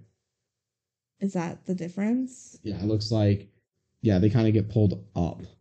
Yeah, so they'll catch anything. Like we see it getting kind of dragged in by the boat. And if you get stuck in there, then the dolphins drown. That's how they die because they can't go up for air. Maybe the other nets have it where they can go. Wikipedia article for DriftNet is the controversy section is longer than every other section in the article. Yeah, that makes sense. So they did They're pick bad. something that people don't like. Yeah. Anyway, then Zachary goes like, "Why are you telling me?" And Adam's like, "Cause we we need proof." And then Vicky's like upset too because she loves dolphins. And Zachary goes, "Are you a dolphin hugger now?" What the fuck kind of comment is that? What, Zachary? You want the dolphins to fucking die? I think he's like, this is kind of bullshit. Why are you assuming my dad's doing this? But like, Like he, no, I think it's more- like you're a dolphin hugger. Like, oh, I'm sorry, I care about these animals. Like, I feel like think that's a normal doesn't. fucking thing to do. I think he doesn't. He doesn't care about the dolphins. yeah, He's a fucking asshole then. you still want to date him. Yeah. Anyway, then he goes, he immediately goes like, okay, well, doesn't matter because he likes her. And he goes, well, then let's go get her proof or whatever. I don't know. So it cuts to that night and they're like sneaking onto the boat. And he has like Vicky stay back and be a lookout. And also you can tell that Zachary is jealous of Adam immediately, right? Because he can kind of tell that Adam and Vicky are like kind of into each other. Yeah, they've only known each other for a couple days. Uh, Zach had like a year Summer. head start, and Well, he he is immediate immediately already losing the race. Oh yeah. Um, so then they're like on the boat, and then the captain catches them, and Zachary just kind of plays it off. And he's like, "Oh, I'm just showing my friend around the boat," because his dad owns the boat. So it's like kind of weird, but like they kind of get away with it. But then Adam, as they're walking So away, He said kind of weird. Gonna point that out. um, as they're walking away, Adam says very loudly, "That was a drift net, all right." No, like definitely, like he's not supposed to. It's not played as uh they heard it, but if you're actually there, they definitely could have Oh, heard it. Captain heard. it. I mean, it cuts back to the captain kind of looking suspicious at them. I think he, he I knows. think he up. knows why they're looking. Yeah. I don't think he heard the comment in canon. But he would have Yeah. definitely heard it if we're being real. Yeah. He did not whisper it. All right. So Zachary takes Vicky home, and he tells her that um not how he wanted the night to end, and she's like, "Well, how did you picture it?" And then he kisses her. We get a nice little peck and then like a full on smooch. Well, yeah, and he goes like, "You missed me, right?" And then kiss again, like a full on smooch. Like, oh my god, you're not allowed to kiss in the first movie. That's against DCOM law. No, yeah. How many DCOMs have kissing scenes? Probably like ten percent. Yeah, And this one has like six kissing scenes. or I think there's like four kisses. No, maybe like five. It's it's a fair amount. Yeah, fair kissing. Um, and then he says goodnight and he goes, Dream about me, okay? But scandal. Oh my god, then comes my favorite part. This is my favorite part of the movie. We cut to Vicky swimming again as a mermaid. So obviously she's having one of her magical mermaid dreams. She's swimming with some dolphins, as you do when you're a mermaid. And then she kind of starts kissing a dolphin, but like in a cutesy way. I don't know. It's a little weird. It's kind of weird. Nope. Mm. um, but then, oh my god, the dolphin turns into Adam. It's underwater, Ryan Merriman, and they underwater mermaid kiss. And it's the best. She wakes up like startled, like Oh my god, she's all conflicted. Oh my god, this is my shit. She's having mermaid magical dreams about kissing underwater. It's it's incredible. Anyway, this is uh then we get a little like two second scene of Adam complaining to the cops about the net. Well, it's the harbor master. And the cops say uh when they get when he what bleh. And then the cop says that uh, when the boat, when the fishing boat gets back, that he'll check out for the nets because um, Adam's like, I saw the nets. yeah. So Harbor Master's like, all right, when they dock, like I'll go check out the boat. All right, so back at home, uh, Rob is chasing Susie with a bug. Classic. Classic. This again, this is all Rob does, and all Susie does is pretend to be smart. Um, and then Grandpa calls him in for dinner, and he says that Rob's bug is cool, so he's a supportive grandfather. And then uh, he says a present came for Vicky, and it's like a dozen roses. It's from Zachary, so he's he's budding her up a little bit. Yeah, no, like he's putting in the effort, and part of that might be he's already noticing at this point. I don't want to say he's putting the effort just because he got her flowers when he didn't write her. No, no, no, no, no, no, no, no. He's starting to give effort, and the reason I think it is is he's feeling the competition. He, He is feeling the he could feel that chemistry between yeah. Adam and Vicky. If he wasn't in the picture, he'd probably be way more of a douchebag. Yep. Yeah. Um, Susie goes, What did Adam send you? Bucket of fish? So clearly she's rooting for Zachary. Which why? Susie Does she hate dolphins that much? and then Susie like basically calls her a whore. Like white white dating these two boys. um and she says like dating is stupid. I'm not gonna date when I'm older. I'm just gonna find the one person that I like and then that'll be it. And I'm like, you know what? Sounds legit to me. The aromantic dweeb. You're just like, you know what? There we go. I found a partner. I'm done. See ya. Good night. I mean, it's been working for us so far. We didn't date before we started dating each other. We No. just kind of you just kind of find the one person you like, and then you don't really have to date. It's easy. Obviously, this works for everybody. I mean, everybody is with their first partner. Yeah. Yeah. Duh. I mean, if you ask Glee, that has that's how it has to be. Um. Anyway, Why would you ask Glee? uh, then Adam comes by with more books, and the grandpa invites him to stay for dinner.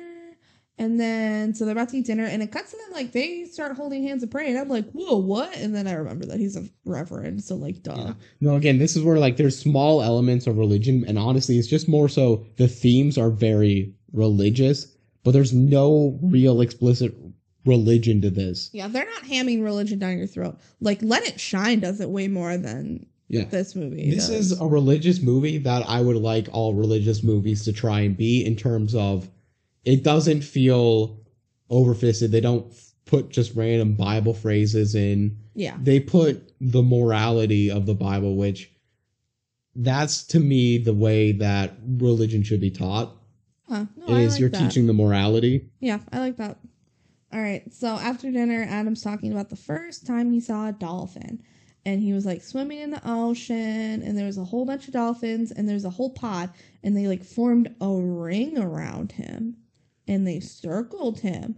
Mayhaps this is a ring of endless light. I don't think the dolphins are lit up, so Anyway, they swam away, and then he's like, "I really, that's why I decided I wanted to study them." And Vicky's like, "Oh my god, I do like you because you did something on a whim because of the artistic moment." Actually, they start arguing about No, it. that yeah, because she's like, he's like, that's kind of a dumb thing to base a life decision on because he's all facts don't care about feelings. Yeah, he's And all like she's like- science. She's like, feelings don't care about facts. That's really what it is. She's like, why do you need to explain it? Why can't you just let things be how they are? And then a cop shows up and he's like, Am I interrupting? And and I think it was either the grandpa or Susie goes like, Please do. Which so that was funny.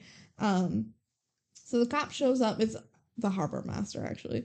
And uh they give him coffee and he's hanging out. Obviously he has good rapport with the grandfather.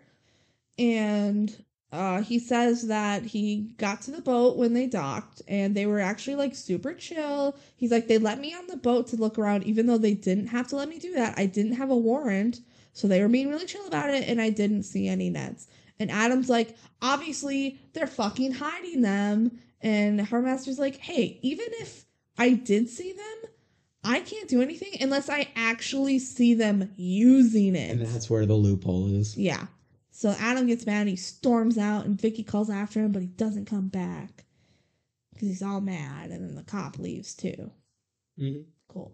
So then cuts to the night and Vicky's on the porch and she's staring out into the night and Grandpa comes and he's like, Adam, I bet, has never met anyone who challenges him like you do.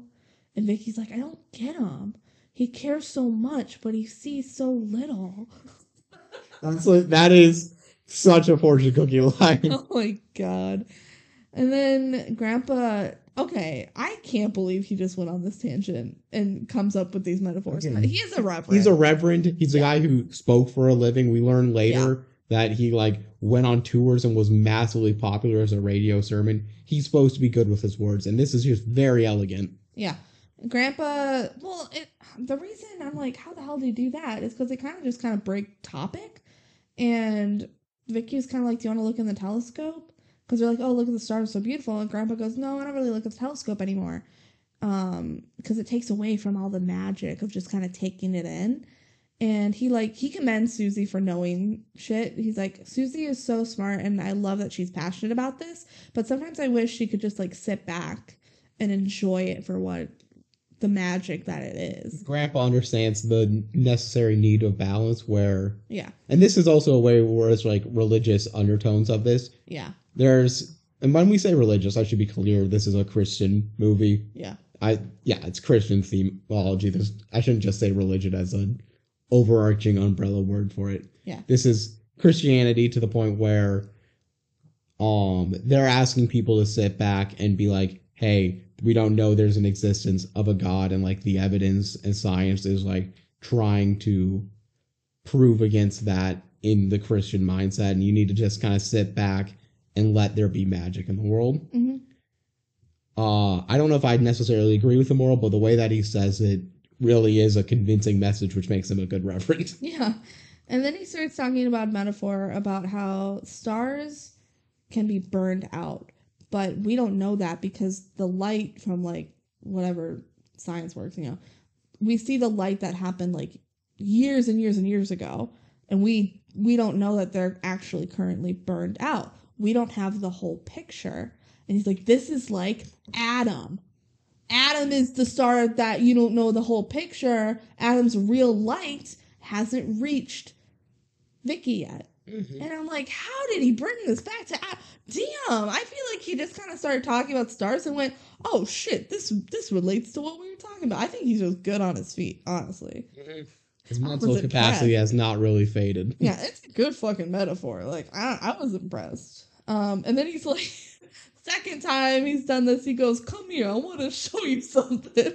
The classic trope of Grandpa being like, "Let me show you something profound." here's volume three of your poetry yeah, no. What he actually shows her is, I think it's old poems. It's like 17th century poems, and he reads a whole poem, um, that's really pretty, and it says "Ring of Endless Light" in the poem. So that's like the title of the movie. And then he like gives her the poem book. So it's like a touching moment, yeah. Alright, cut to the next day. Zach sees his father shaking hands with someone, and then they sit down for breakfast. And then the dad's like, So I hear you were on the boat the other night. And he goes, you know, you like all the money we have, right? And our lifestyle. And then I send you all these private schools. Well, we need to keep our business so we can live like this. So don't destroy the business. This is very tropey. Yeah. It Oh is. gosh. This is the most H2O scene of any H2O scene. It's just, er, I am businessman. I do a legal thing because like we son." get money and money good. You like money? Let me do a legal thing, Yeah. son. Zachary goes, Does this business use drift nets? And the dad just gets mad. He's like, You need to grow up and stop acting like a four year old. And then he storms out, you know. Sounds like an admission of guilt, by the way. Sounds like he's having a tantrum like a little boy would. So, and then I, I said out loud, He's mean. I don't like him. And so eventually maybe wrote, write that down. you, you were drawn to say that out loud of this scene. He's mean. I don't like him. Yeah, so the dad is mean. All right. Uh, so we're back at the research lab. Enid is in labor. Oh my god. Vicky shows up and she can feel that Enid's in pain. And they're, They're trying to sedate her. Yeah, and they're trying to give her drugs. And and uh, Vicky goes, no, she doesn't want drugs. She wants to do it naturally, and she wants Basil here. And oh my god, Basil is here. And Adam, Open the gate for him. Adam, yeah, Adam goes, oh my gosh, I forgot to call him. And then Vicky goes, it doesn't matter. He's here now. Like, obviously, Adam had that moment of like, oh shit, I forgot to call him. Like, Adam, that it doesn't matter. He's here. Like, you didn't have to call him. You're fine.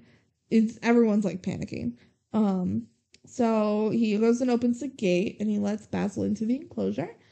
And Vicky's like, all right, back up. He's gonna help her. That's their way. Like she knows the dolphin way. Dolphins have their own culture, Yeah. which is probably true. Um, and then uh, they have the underwater shot of the dolphin being born. This is the most iconic moment of this movie, and maybe not for a good reason. Like, you have seen nature documentaries. Ev- like, everyone's seen some nature footage. At planet Earth. I don't think people have seen that many live births in nature documentaries. not. Yeah, this so is not a nature documentary. right now you like see the dolphin tail coming out of the mom dolphin. Yeah, like literally, you see sticking the out. sticking out the dolphin tail out of the mom's vagina, Yeah. and then it cuts away for a little bit, and you're like, oh, it's probably just gonna. it cuts to them like smiling or whatever. And so we're like, oh, okay, it's gonna cut out, and then they're gonna say, oh my god, the baby was born, and then you see the baby dolphin and whatever. Nope, it cuts back to the live birth, and you see the dolphin shoot out of the dolphin vagina, and a bunch of blood comes out, and they didn't cut away, and I, I don't really have words. There's so much blood. Like There's you can see much blood from the umbilical cord of the dolphin. You see the blood from the mom, and like they're just three dolphins swimming next to each other, Yeah, and it's it's a scene that other movies wouldn't include, and I don't know why this one did. And no, it's still it's weird. it's still the most what the fuck moment I've seen in a DCOM, and I've seen every DCOM. There are moments that are wilder. This is the one that I just can't explain. I can't believe it. We've told people like, oh yeah, there's a DCOM where they show a live dolphin birth. What the fuck? What do you mean? Literally, like full on dolphin birth. And I swear, the first time we watched it, it felt like it lasted like ten minutes. Whereas this time, it really, it was really quick. I It- think it's because we were expecting it. I think we, yeah, we were expecting it this time. Whereas the first time, we're like, they're gonna cut away, right? They're gonna cut away. Oh, okay, good. They cut away. Wait, no, no, no, they're back. It's ridiculous. It's so bizarre. Yeah, so it's a lot quicker than I initially thought. But still, why is that in there? And also, okay, then everyone's like smiling, like, oh my god, yay, the dolphin was born. But they're like outside of the water. Can they see in the water that the dolphin? Maybe. Maybe. I don't know. I I don't believe it. a lot of the dolphin research stuff, I'm like, that's bullshit. Are you a dolphin research expert? Yeah, I've watched H2O. If you're a dolphin research expert, please message us. I want to know. Please. I want to know about the accuracy of this movie. Yeah. Do you guys see live dolphin bursts? Do dolphins really not have secrets? anyway, um, Adam goes, Vicky, what just happened? Yeah, this is where Adam puts together that hey, this girl can talk to dolphins. What? yeah, what?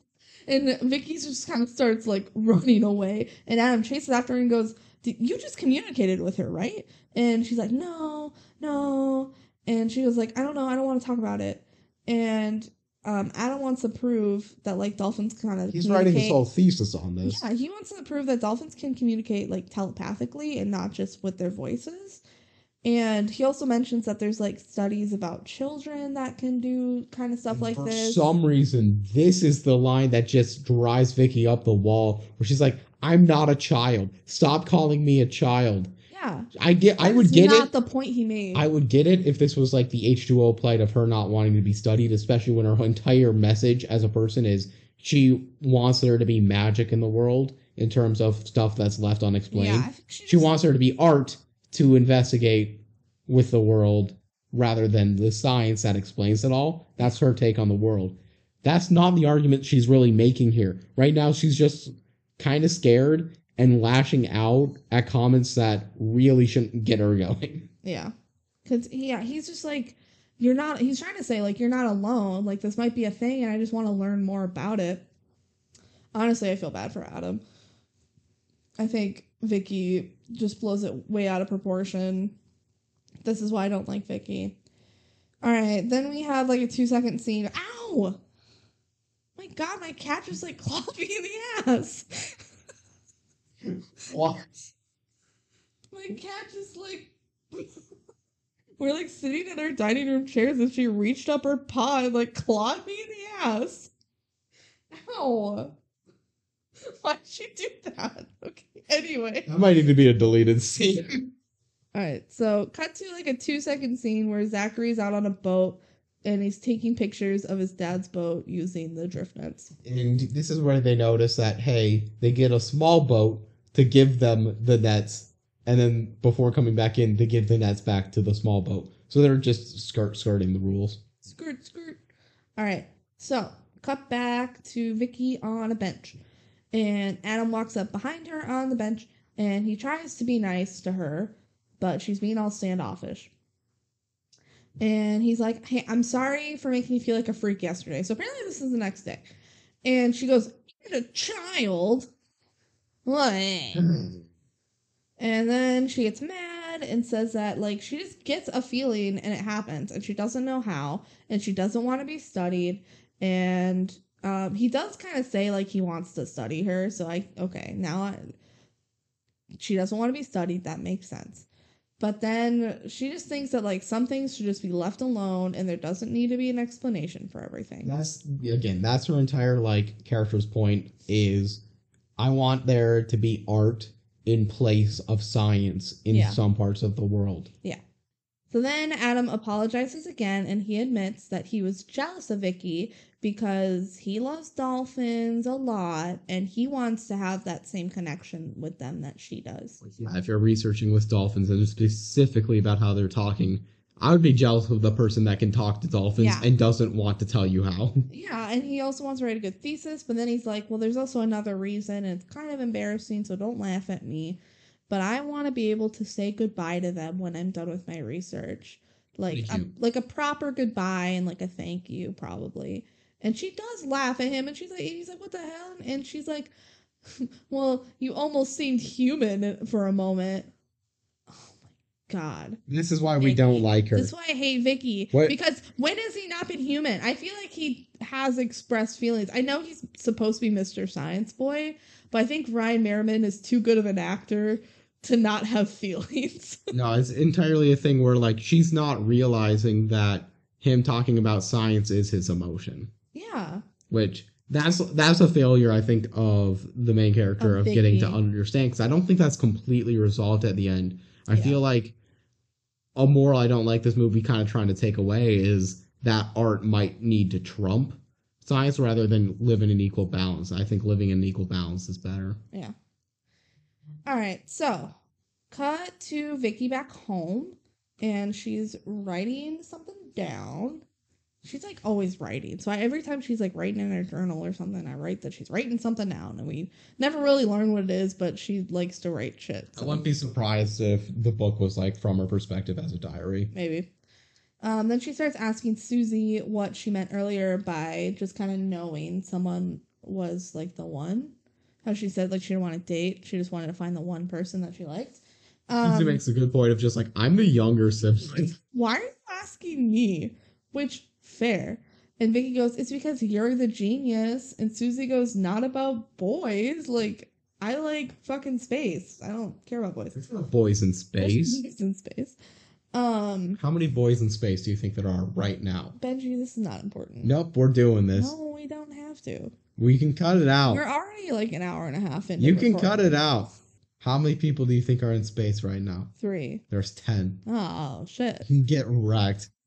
All right. So uh Vicky doesn't know which boy she likes more, Adam or Zachary. And she goes like, "Adam is so confident and Zachary is like being out in a storm, which is frightening but exciting. Just say he's a bad boy. He's a bad boy." And then Susie starts like kind of spitting facts about them too, right? Right? So she's like, "Susie um Susie says that well, Zachary is cuter, but Adam is nicer. But Adam smells like fish. But he has a plan for his life, and Zachary does not have a plan for his life. But Zachary has a lot of money, which is like these are the points that I would look at too. But I would like to point out this is more again of the concept of she's using scientific evidence to try and come to a conclusion about this, which is her motto, motif, whereas Vicky wants to just be like gut feel. Yeah. No, she literally says like let's use science to figure it out. She says just make a pros and cons list and then award points of importance. Which honestly, I'm I, a te- I think it's a good plan. I'm team science. That's not the moral of this movie, and I, I gotta live with I it. think it's cool. Which which boy would you choose? Which boy would I choose? Yeah. Ryan Merriman, 100. percent Yeah, I think I would choose Adam too. Honestly, because Zachary just has a lot of problems. He needs to figure himself out, Yeah, and it's not that I can't be friends with him, yeah, but he needs to figure stuff out. yeah. So, and But- it's really nice. But the boys should just choose each other. also, Adam is like in dolphins, which is like one of her hobbies. So, yeah. All right. So, cut to Zachary and Vicky. They're out on a fancy restaurant dinner date, and Zachary goes, um, "So I heard you call the cops on my dad. Good for you." Obviously, he hates his dad. Um, and he talks more about his broken home, about how it felt like for his parents, it was just like too inconvenient for them to divorce, so they didn't. And then he saw her parents, and they were really happy. And so, I, it's- so the parents that are not in the movie. yeah, yeah. And he's, I don't know, he just like saw a healthy family home and was like, what the fuck? My home isn't like this. So that's kind of one of the reasons why he likes Vicky. So also just like more depth to the character, which Mhm. was nice. No, again, these are characters that have more than one dimension to them. Yeah. It's not common for a DCOM, and I appreciate it. Yeah. So then Adam comes in and Zachary's like, oh yeah, by the way, I invited Adam. And Vicky's like, whoa, what the fuck? They, I want to point out, I'm not sure how recent this invitation was because they got to a table with only two plates at it, and then Adam's just there. Yeah, there. I think Zachary just wanted it to be a real surprise. Told the waiter, "Hey, only set up two, and then I'll set up another one after." the waitress is like fuck you um so then zachary shows them the pictures that he took and adam's like the pictures aren't enough they need to catch them in the act using the nets He's not that appreciative about it, which I kind of feel like is kind of mean. be- he should be more appreciative honestly that zachary went out of his way to like help with this Because he doesn't need to do So, this. He, it's honestly a little bit just like a fuck you to dad, but Yeah. yeah. Um, then Zachary's like, well, that can be arranged. But tonight, let's go dancing. And so they're gonna go out dancing, and Vicky's like, Adam, why don't you come? And Zachary's like, uh, yeah, Adam, why don't you come? Like he doesn't really want to invite him, but he is. Um, and Adam's like, no, I don't want to come. I don't dance. And so just Vicky and Zachary go out dancing, Yep. but we don't get to see them We don't get to see them dancing. Which I feel like they had a good time, and they're really just hammering home that Vicky want should be with Adam, but like show me more Zachary. I want it to be more I want even of a love triangle. yeah, I want it to be a bigger choice. yeah. Because honestly, at the like from this point on, it's not much of a choice, and she's obviously just gonna kind of choose Adam. But whatever. So it cuts later that night, and Vicky is writing in her journal again, whatever. And she hears a voice calling out her name, and it's Adam. And he showed up with a boom box, and he's What's- like, what movie is the one where they like he holds it over the head? I don't know. the But it- it's the classic yeah, trope. in your eyes, your eyes, bam, bam, bam. That's the song that plays. Yeah. I don't know the title of the movie though. I've Um, never seen it. It's the only thing people know from the movie. I don't even think that movie's like well loved, and I don't even think they get together. I'm, I, I may be completely talking incorrectly here, All right. but I'm pretty sure in that movie those two don't end together. in your eyes. Anyway, So he's like, "Can I have this dance?" yeah, he goes all High School Musical three with it, and he goes, "Can I have this dance? Is your offer still good? Will you teach me to dance?" Goes changes out of her pajamas. Yep. So they go and they're dancing on the beach next to a bonfire, which is really romantic. And um, Adam asks her what she's writing about, and she says stuff. and then the song changes to like a slower kind of R and B song, and they kind of look at each other. And then Vicky's like, "Come on!" and they like start like slow dancing. Mhm. And then Adam talks about how like cool her grandpa is. This is where we learn like the grandpa was a sermon, like big popular radio sermon guy. He goes touring around different states and places, and then found the island and stuck there. He settled on the island. Could have been a big shot, like mega church guy. No, he liked this island. hmm Um, and then Vicky goes, "All right, it's your turn to lead." Like apparently she's been leading this whole time. Well, he she's teaching him to dance. I guess, but then it's like they start dancing again. I swear, like nothing changed. but whatever. Um, and then they kiss. Oh, And this is where like they're kind of still official Zach and Vicky. yeah. I was gonna say like it's kind of. She's kind of dating both, but she's not actually exclusive with any of them. No. And so it, it's fine. She's fine. I think it's it's whatever. It's romantic. Yeah. Like he kisses her like really quickly, peck, and like kind of like, "Oh, Are you- was that okay?" And then they like kiss more. They like Passionately. passionately kiss. I can't believe this is DCOM. And then you're so lucky you get to talk about it. I know. And then they're heading towards the front door, and he asks her to help out with the dolphins again. And this time she's like, all right, sure. And then they have another goodnight kiss. Another one. They just kissed. DCOM who? Since when can they just kiss? When can a character kiss multiple boys in the same movie? Let alone one boy. This is not a DCOM. It is a DCOM, It is but a it no. And then she closes the door and she goes, Wow.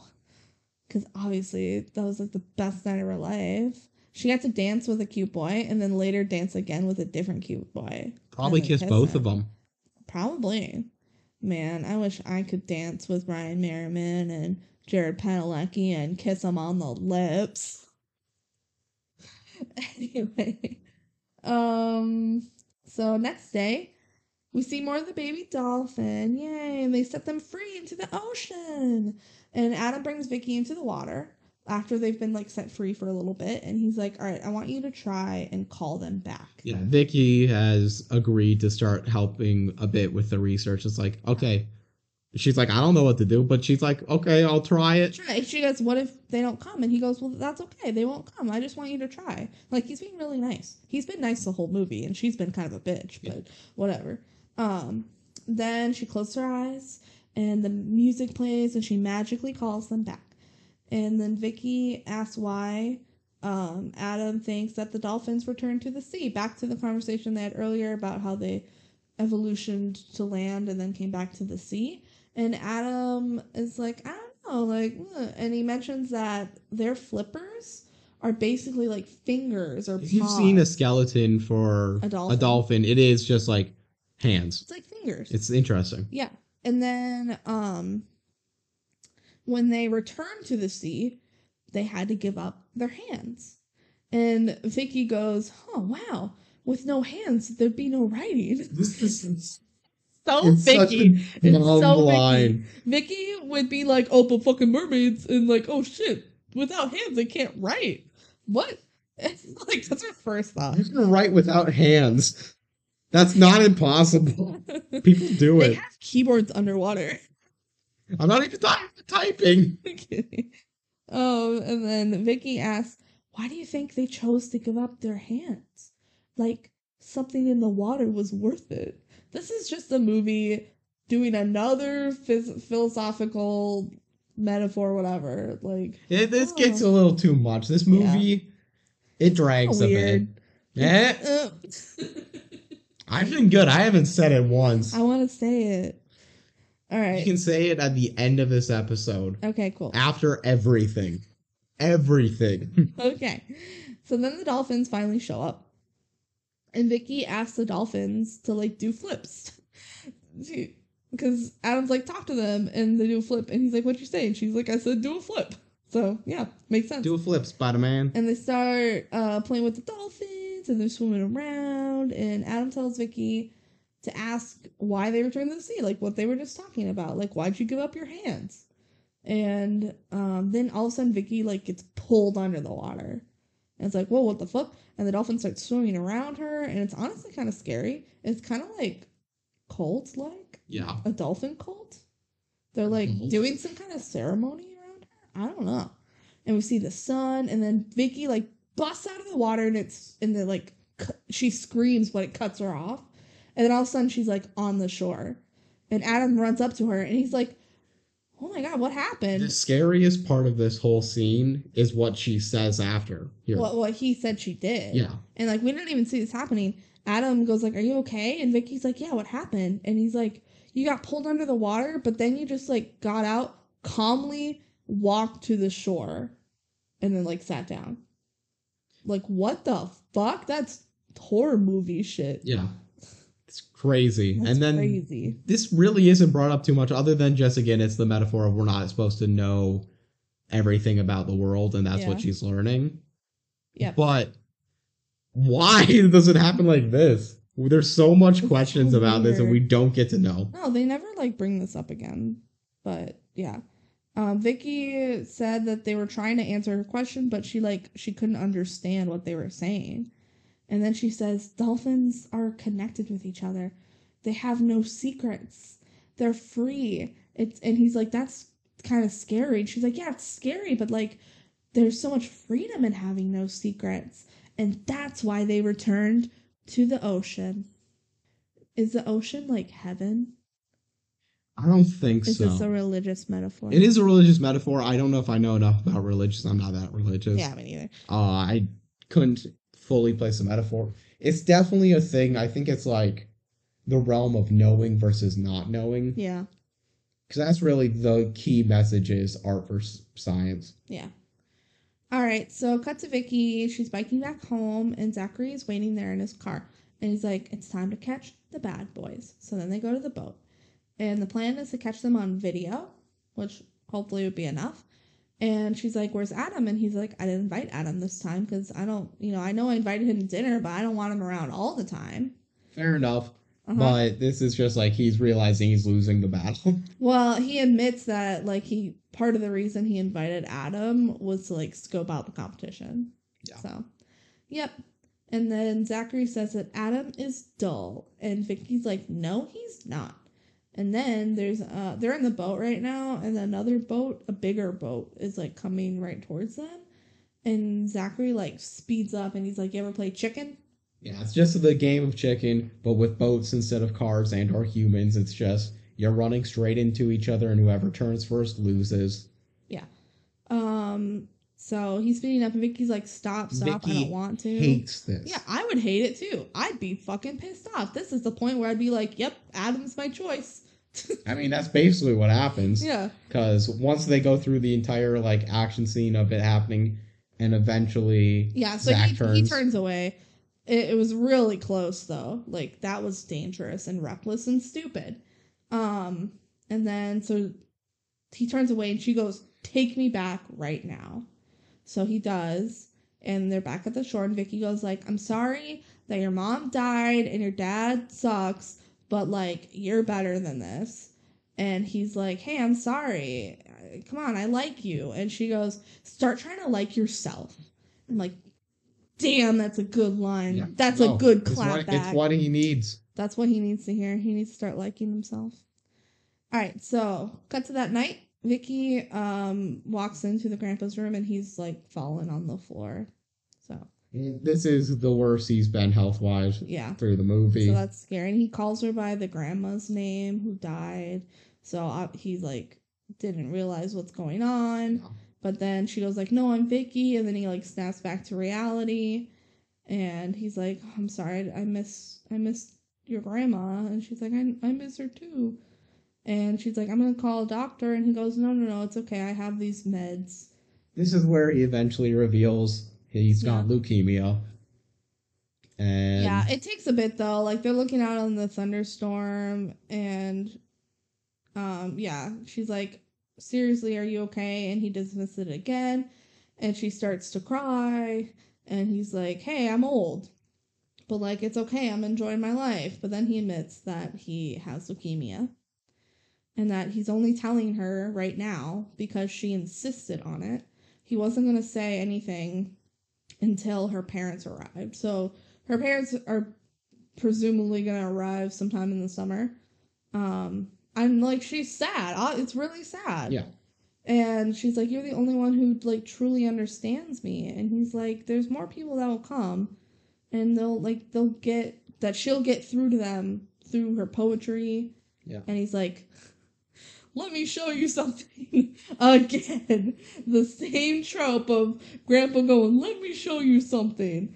So he asked Vicky to read him one of the poems that she re- that she wrote, and then she reads it, and it's about how like love lives on or something. I don't know, and it's a touching moment, and they hug, and It's nothing too special in terms of like it's just your typical movie yep, like touching Third- moments. third grandpa granddaughter touching moment, maybe the fourth. they they have a lot of those. Um, and then the next morning, she's like, "Grandpa, where are you?" She's but worried he's dead. Yeah, but uh, he's making breakfast, so he's looking better than last night. So, and they hug again. All right. So then we get like another two second scene of the dolphins swimming in the ocean, and oh, there's a net. This is we're getting to the Act Three finale. Yep. So cut to the beach, and the kids are there, like Vicky, her siblings, and Adam. And Adam said that he tried to write a poem, but it wasn't very good. And he's like, "What? You should have told me." And he's like, "No. Why didn't you me it read away, and she's like, "Why would you throw it away?" And he's like, "You only show your poetry to your grandfather." Yeah, so, So- show me your poems. But then Vicky gets her magic feeling about the dolphins and she runs closer to the water. And she's like, oh my god, they're stuck in a net.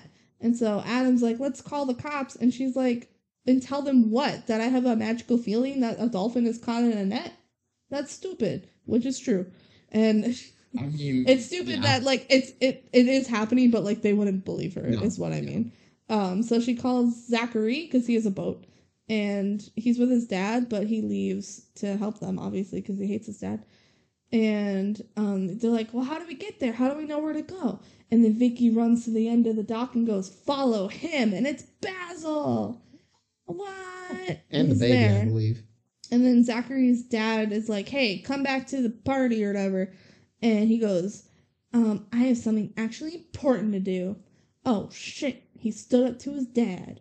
Huh. Didn't see that one coming. Oh, except that he hated his dad the whole time. Oh, what? And then It's- like it fully fades to black. Well, mm-hmm. it's probably commercial break. commercial break, but they haven't done that any other parts. No, they, they did it one other time. Really? They did it after she woke up from the mermaid dream. Mermaid kiss, my favorite part of the movie. They they have a couple of commercial breaks. I'm not going to fault it because it was made to be a was made, for TV it's movie. made for TV. That's an advantage of the medium. You can make commercial break moments. Yeah. All right, so they're on the boat and they're following Basil the dolphin, and also the baby dolphin is there. What they named the baby dolphin. We don't really get to know. I don't think. Oregano. Should we name it? Oregano. You you like oregano? I like it, little baby oregano. Who's to go with uh, basil? Yeah, Basil. Um, Zachary doesn't get how Vicky is like knows that they're almost there. She's like, "We're almost there," and he's like, "What the fuck?" And they don't really tell him what's going on. Um, so they see the boats, and then Vicky calls her grandpa, and I don't, we don't see it happening, but she basically Like we need to get the cops involved on this. Obviously, my grandpa will believe me, and then the cops will believe my grandpa. he has good rapport in the community. He's like, the Reverend there, so everyone likes him, and he's a cool guy. Um, so they start the boat, the fishing boat starts pulling in the net, and that's gonna kill Enid because she's stuck and it'll drown. Give it a little bit of time because that's it's a huge net and she's in the end of it, but It takes a bit to pull it in. So they pull up to Enid, and yep, Adam says they have a few minutes. So Vicky's like, all right, and she jumps right into the water. And uh, we see Grandpa and the harbor master, and uh, Grandpa's like, hey, can I come with you? And the harbor master's like, are you okay too? And he's like, yeah, I feel fine. So they do. Um, they leave. So then back in the water, Vicky can't get Enid out of the net. So Adam grabs something sharp and he also jumps into the water. And Adam tells Vicky to tell Enid to just like hold on because she can talk to dolphins. And they see uh, the people on the boat see that they're out there and they're like, should we stop? And then the captain goes, nope, keep pulling it in. And so Adam is cutting the net, and while he's cutting it, you can see his foot starts to get a little tangled. wonder if that's going to be important. Yeah. And then they cut her free. Yay, the dolphin is free. And then all of a sudden, Adam gets pulled under the water because his foot is stuck in the net, and it's actually like super fucking scary. Can you imagine your foot being like caught in a net and you're being like, That feels dead. oh my god, you're being pulled towards a boat, like you're just gonna drown, you're gonna die. That's terrifying. Um, so Zachary pulls Vicky back into the boat, and Adam's still drowning. And They're so driving up to closer where he's actually drowning. Yep. So Zachary drives the boat towards him, and Adam has now passed out under the water. Um, Grandpa and the Harbor Master start coming, and then the dolphins come to save Adam. And he like he his visions kind of come back And and, they forth. can't they can't really directly save him in a lot of ways because they would get caught up in the net. Well, it's just his foot, so he's kind of Yeah. on the outside of the net. But then while he's being saved, he sees a mermaid. He sees her. He sees a mermaid, but it's Vicky. She jumped in the water too, and he's saved. Oh my god. We have this debate right now: Is Vicky a mermaid? No, that was just him hallucinating. But she also hallucinates it. She dreams. That, is that not what a hallucination You is? You think she's descendant from mermaid? I think she is. That's pretty cool. I wish I was descended from a mermaid. You might be. Go do go to so. ancestry.com. Okay. Um. So the harbor master then sees that they're using the drift nets, and he goes, "We got him, Rev!" And he's like, "Yeah, fuck yeah!" And Zachary goes, "Hey, Captain, you're busted!" And they like high five and shit. So yeah, we did it. We caught them. Woo! We're getting to resolution. Yeah.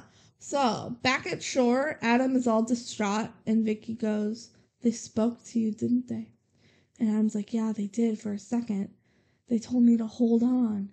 And Vicky's like, "I'm glad," and she holds his hand. And Zachary, from a distance, sees them holding hands.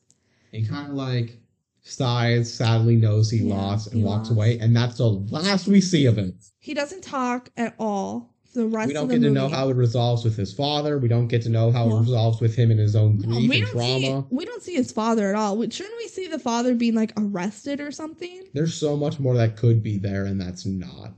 I'm mad about it. Anyway, um, so back at home, Grandpa is like not feeling well. The kids are all excited, but he's like, "I'm gonna go take a nap," and he kind of hobbles into his room. And he, he, so we see like the side shot of him opening the door. I thought that was really interesting cinematography. Yeah, because it. it's like the sunlight comes through, so he's like kind of stepping into the light a little Yeah. bit. Yeah. it's clear like they're framing it. He's walking to his death because that is what's happening, Yeah. and like a truth of the world is a lot of people when you're dying of a sickness like that, hmm the last day you have your last burst of energy, Yep. and that was him doing all the actions of the day. Yep.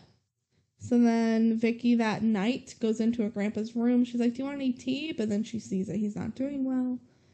Um, and she's like, "I'll call an ambulance," but he goes, "No, it's my time. I know it's She my time." She feels guilty about it because Yeah. she feels like she caused this. Yeah, but he goes, "No, today was one of the best days of my life." So that's sweet. And then he pulls her in and he says all this like heartwarming stuff. He's like, "Vicky, you have a wonderful gift and a special voice, and like the world needs to see your beauty."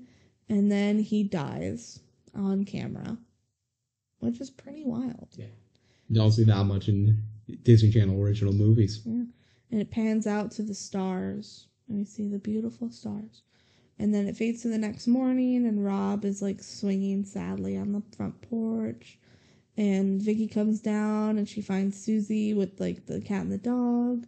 And she's like, hey, Susie, but Susie's all sad. Like, really traumatic. Mostly traumatic for Vicky, but they don't really touch on that, that her grandpa like literally died in her arms. Yeah, they don't they don't really touch on the fact that that's extra traumatic. Yeah. No.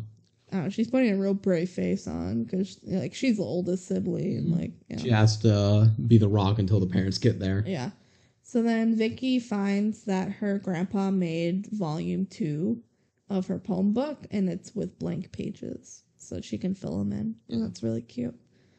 And then the harbor master stops by to tell Vicky that her parents are going to be there really soon. So then Vicky goes outside to talk to Rob. And this part is fucking wild. It is wild. It this is for a character who the entire character arc of him in this entire time has just been bugs. Mm-hmm. Keep that in mind when you hear bugs. this just it's oh, not oh, it's not fortune cookie. This is deeper than fortune cookie. It, this is Yeah. someone stoned figuring out the truths of the universe. Yeah, I think he just answered like the meaning of life, maybe. So okay, so he's Rob starts talking to Vicky and he's like, Do you think it's possible that there's a planet out there where people don't have eyes? And Vicky goes, Yeah, that's possible. And he's like, So then they wouldn't be able to see. So maybe when they die, they go to a place where they have eyes and they can see. So maybe when we die, we get some something too. Maybe we get some kind of ability that we don't know about and but like nobody could describe it to us the same way we can't describe what it's like to see. We can't describe seeing to someone who can't see. Yeah. It it's one of those things where it doesn't make sense. We can't comprehend humans the fifth dimension. Yeah. We can barely comprehend the fourth. It doesn't make sense to us. Yeah. we this- interact in a third dimension. this is like some of the most profound shit I've ever heard. This is the same kid that's like putting nail polish on bugs. And Vicky just kind of goes like, "Oh, you," and like rubs his head. What the fuck? This kid is incredible. um, and then the parents show up and they hug the kids, and it's cute. So then they're back at the harbor. We're like end of movie now.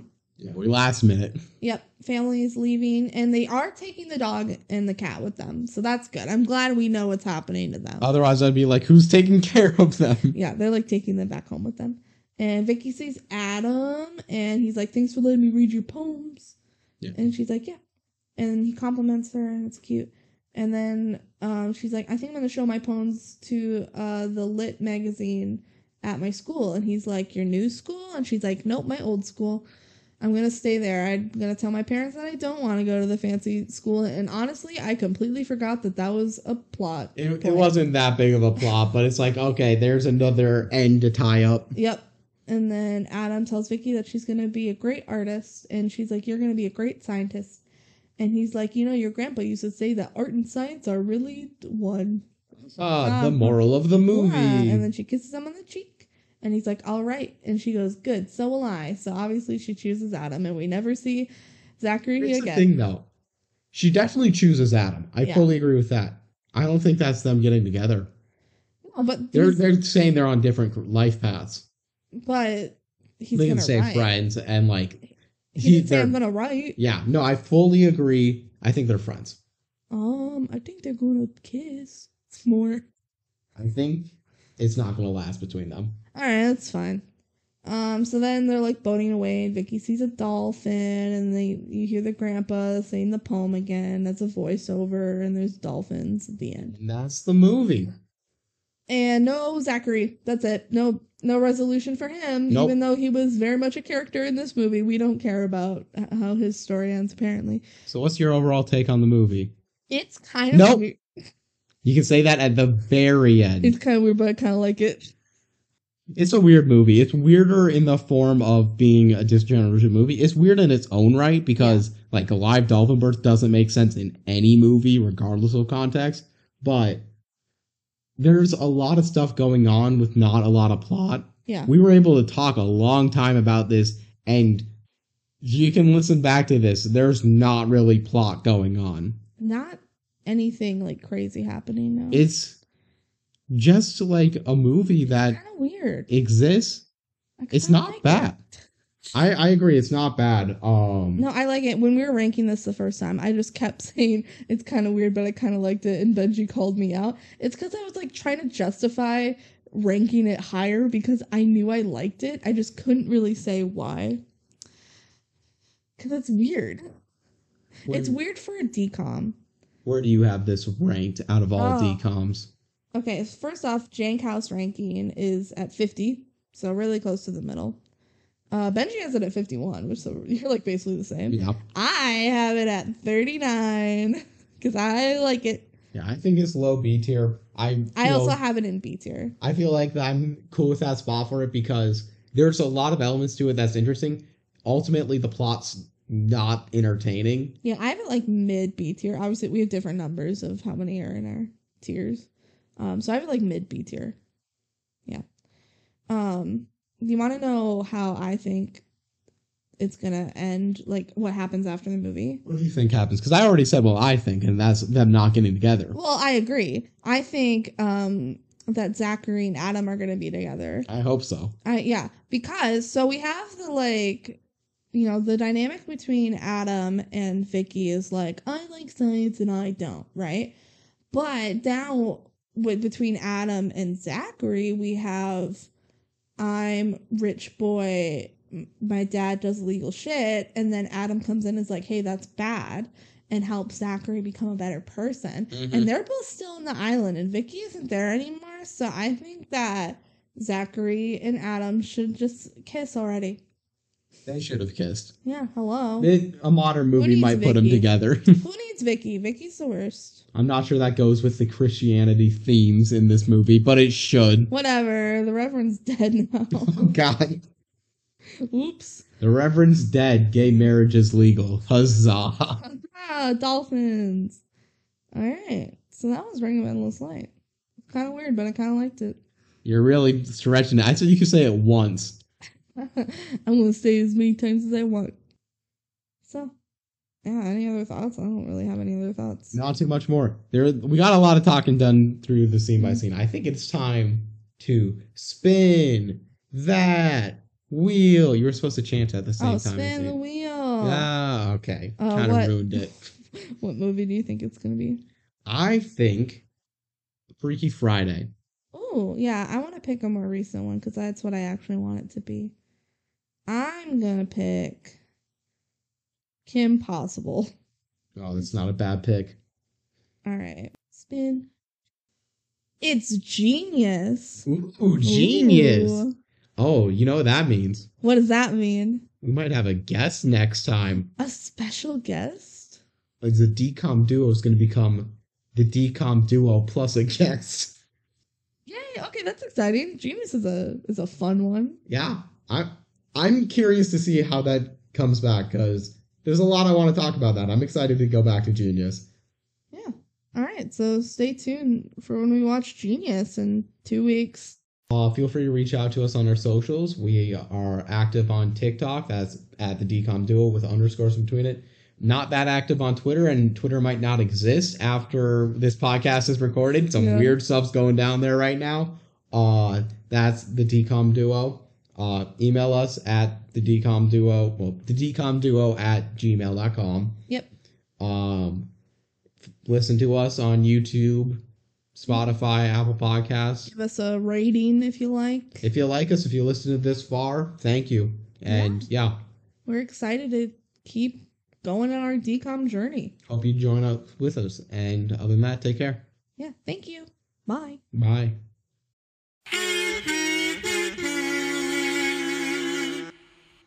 Scenes from our next episode. Man, that Harvard application letter he threw in the trash, they must have spent a lot of money on that animation. I sure hope they got their money's worth and can use it multiple times. This is definitely what college is like. This is definitely what middle school is like. Chaz Anthony. Say it like that. Chaz Anthony. He puts on sunglasses, just flicks up the collar, goes, "Yo, let me win. Let me win you that hockey game by making you fly."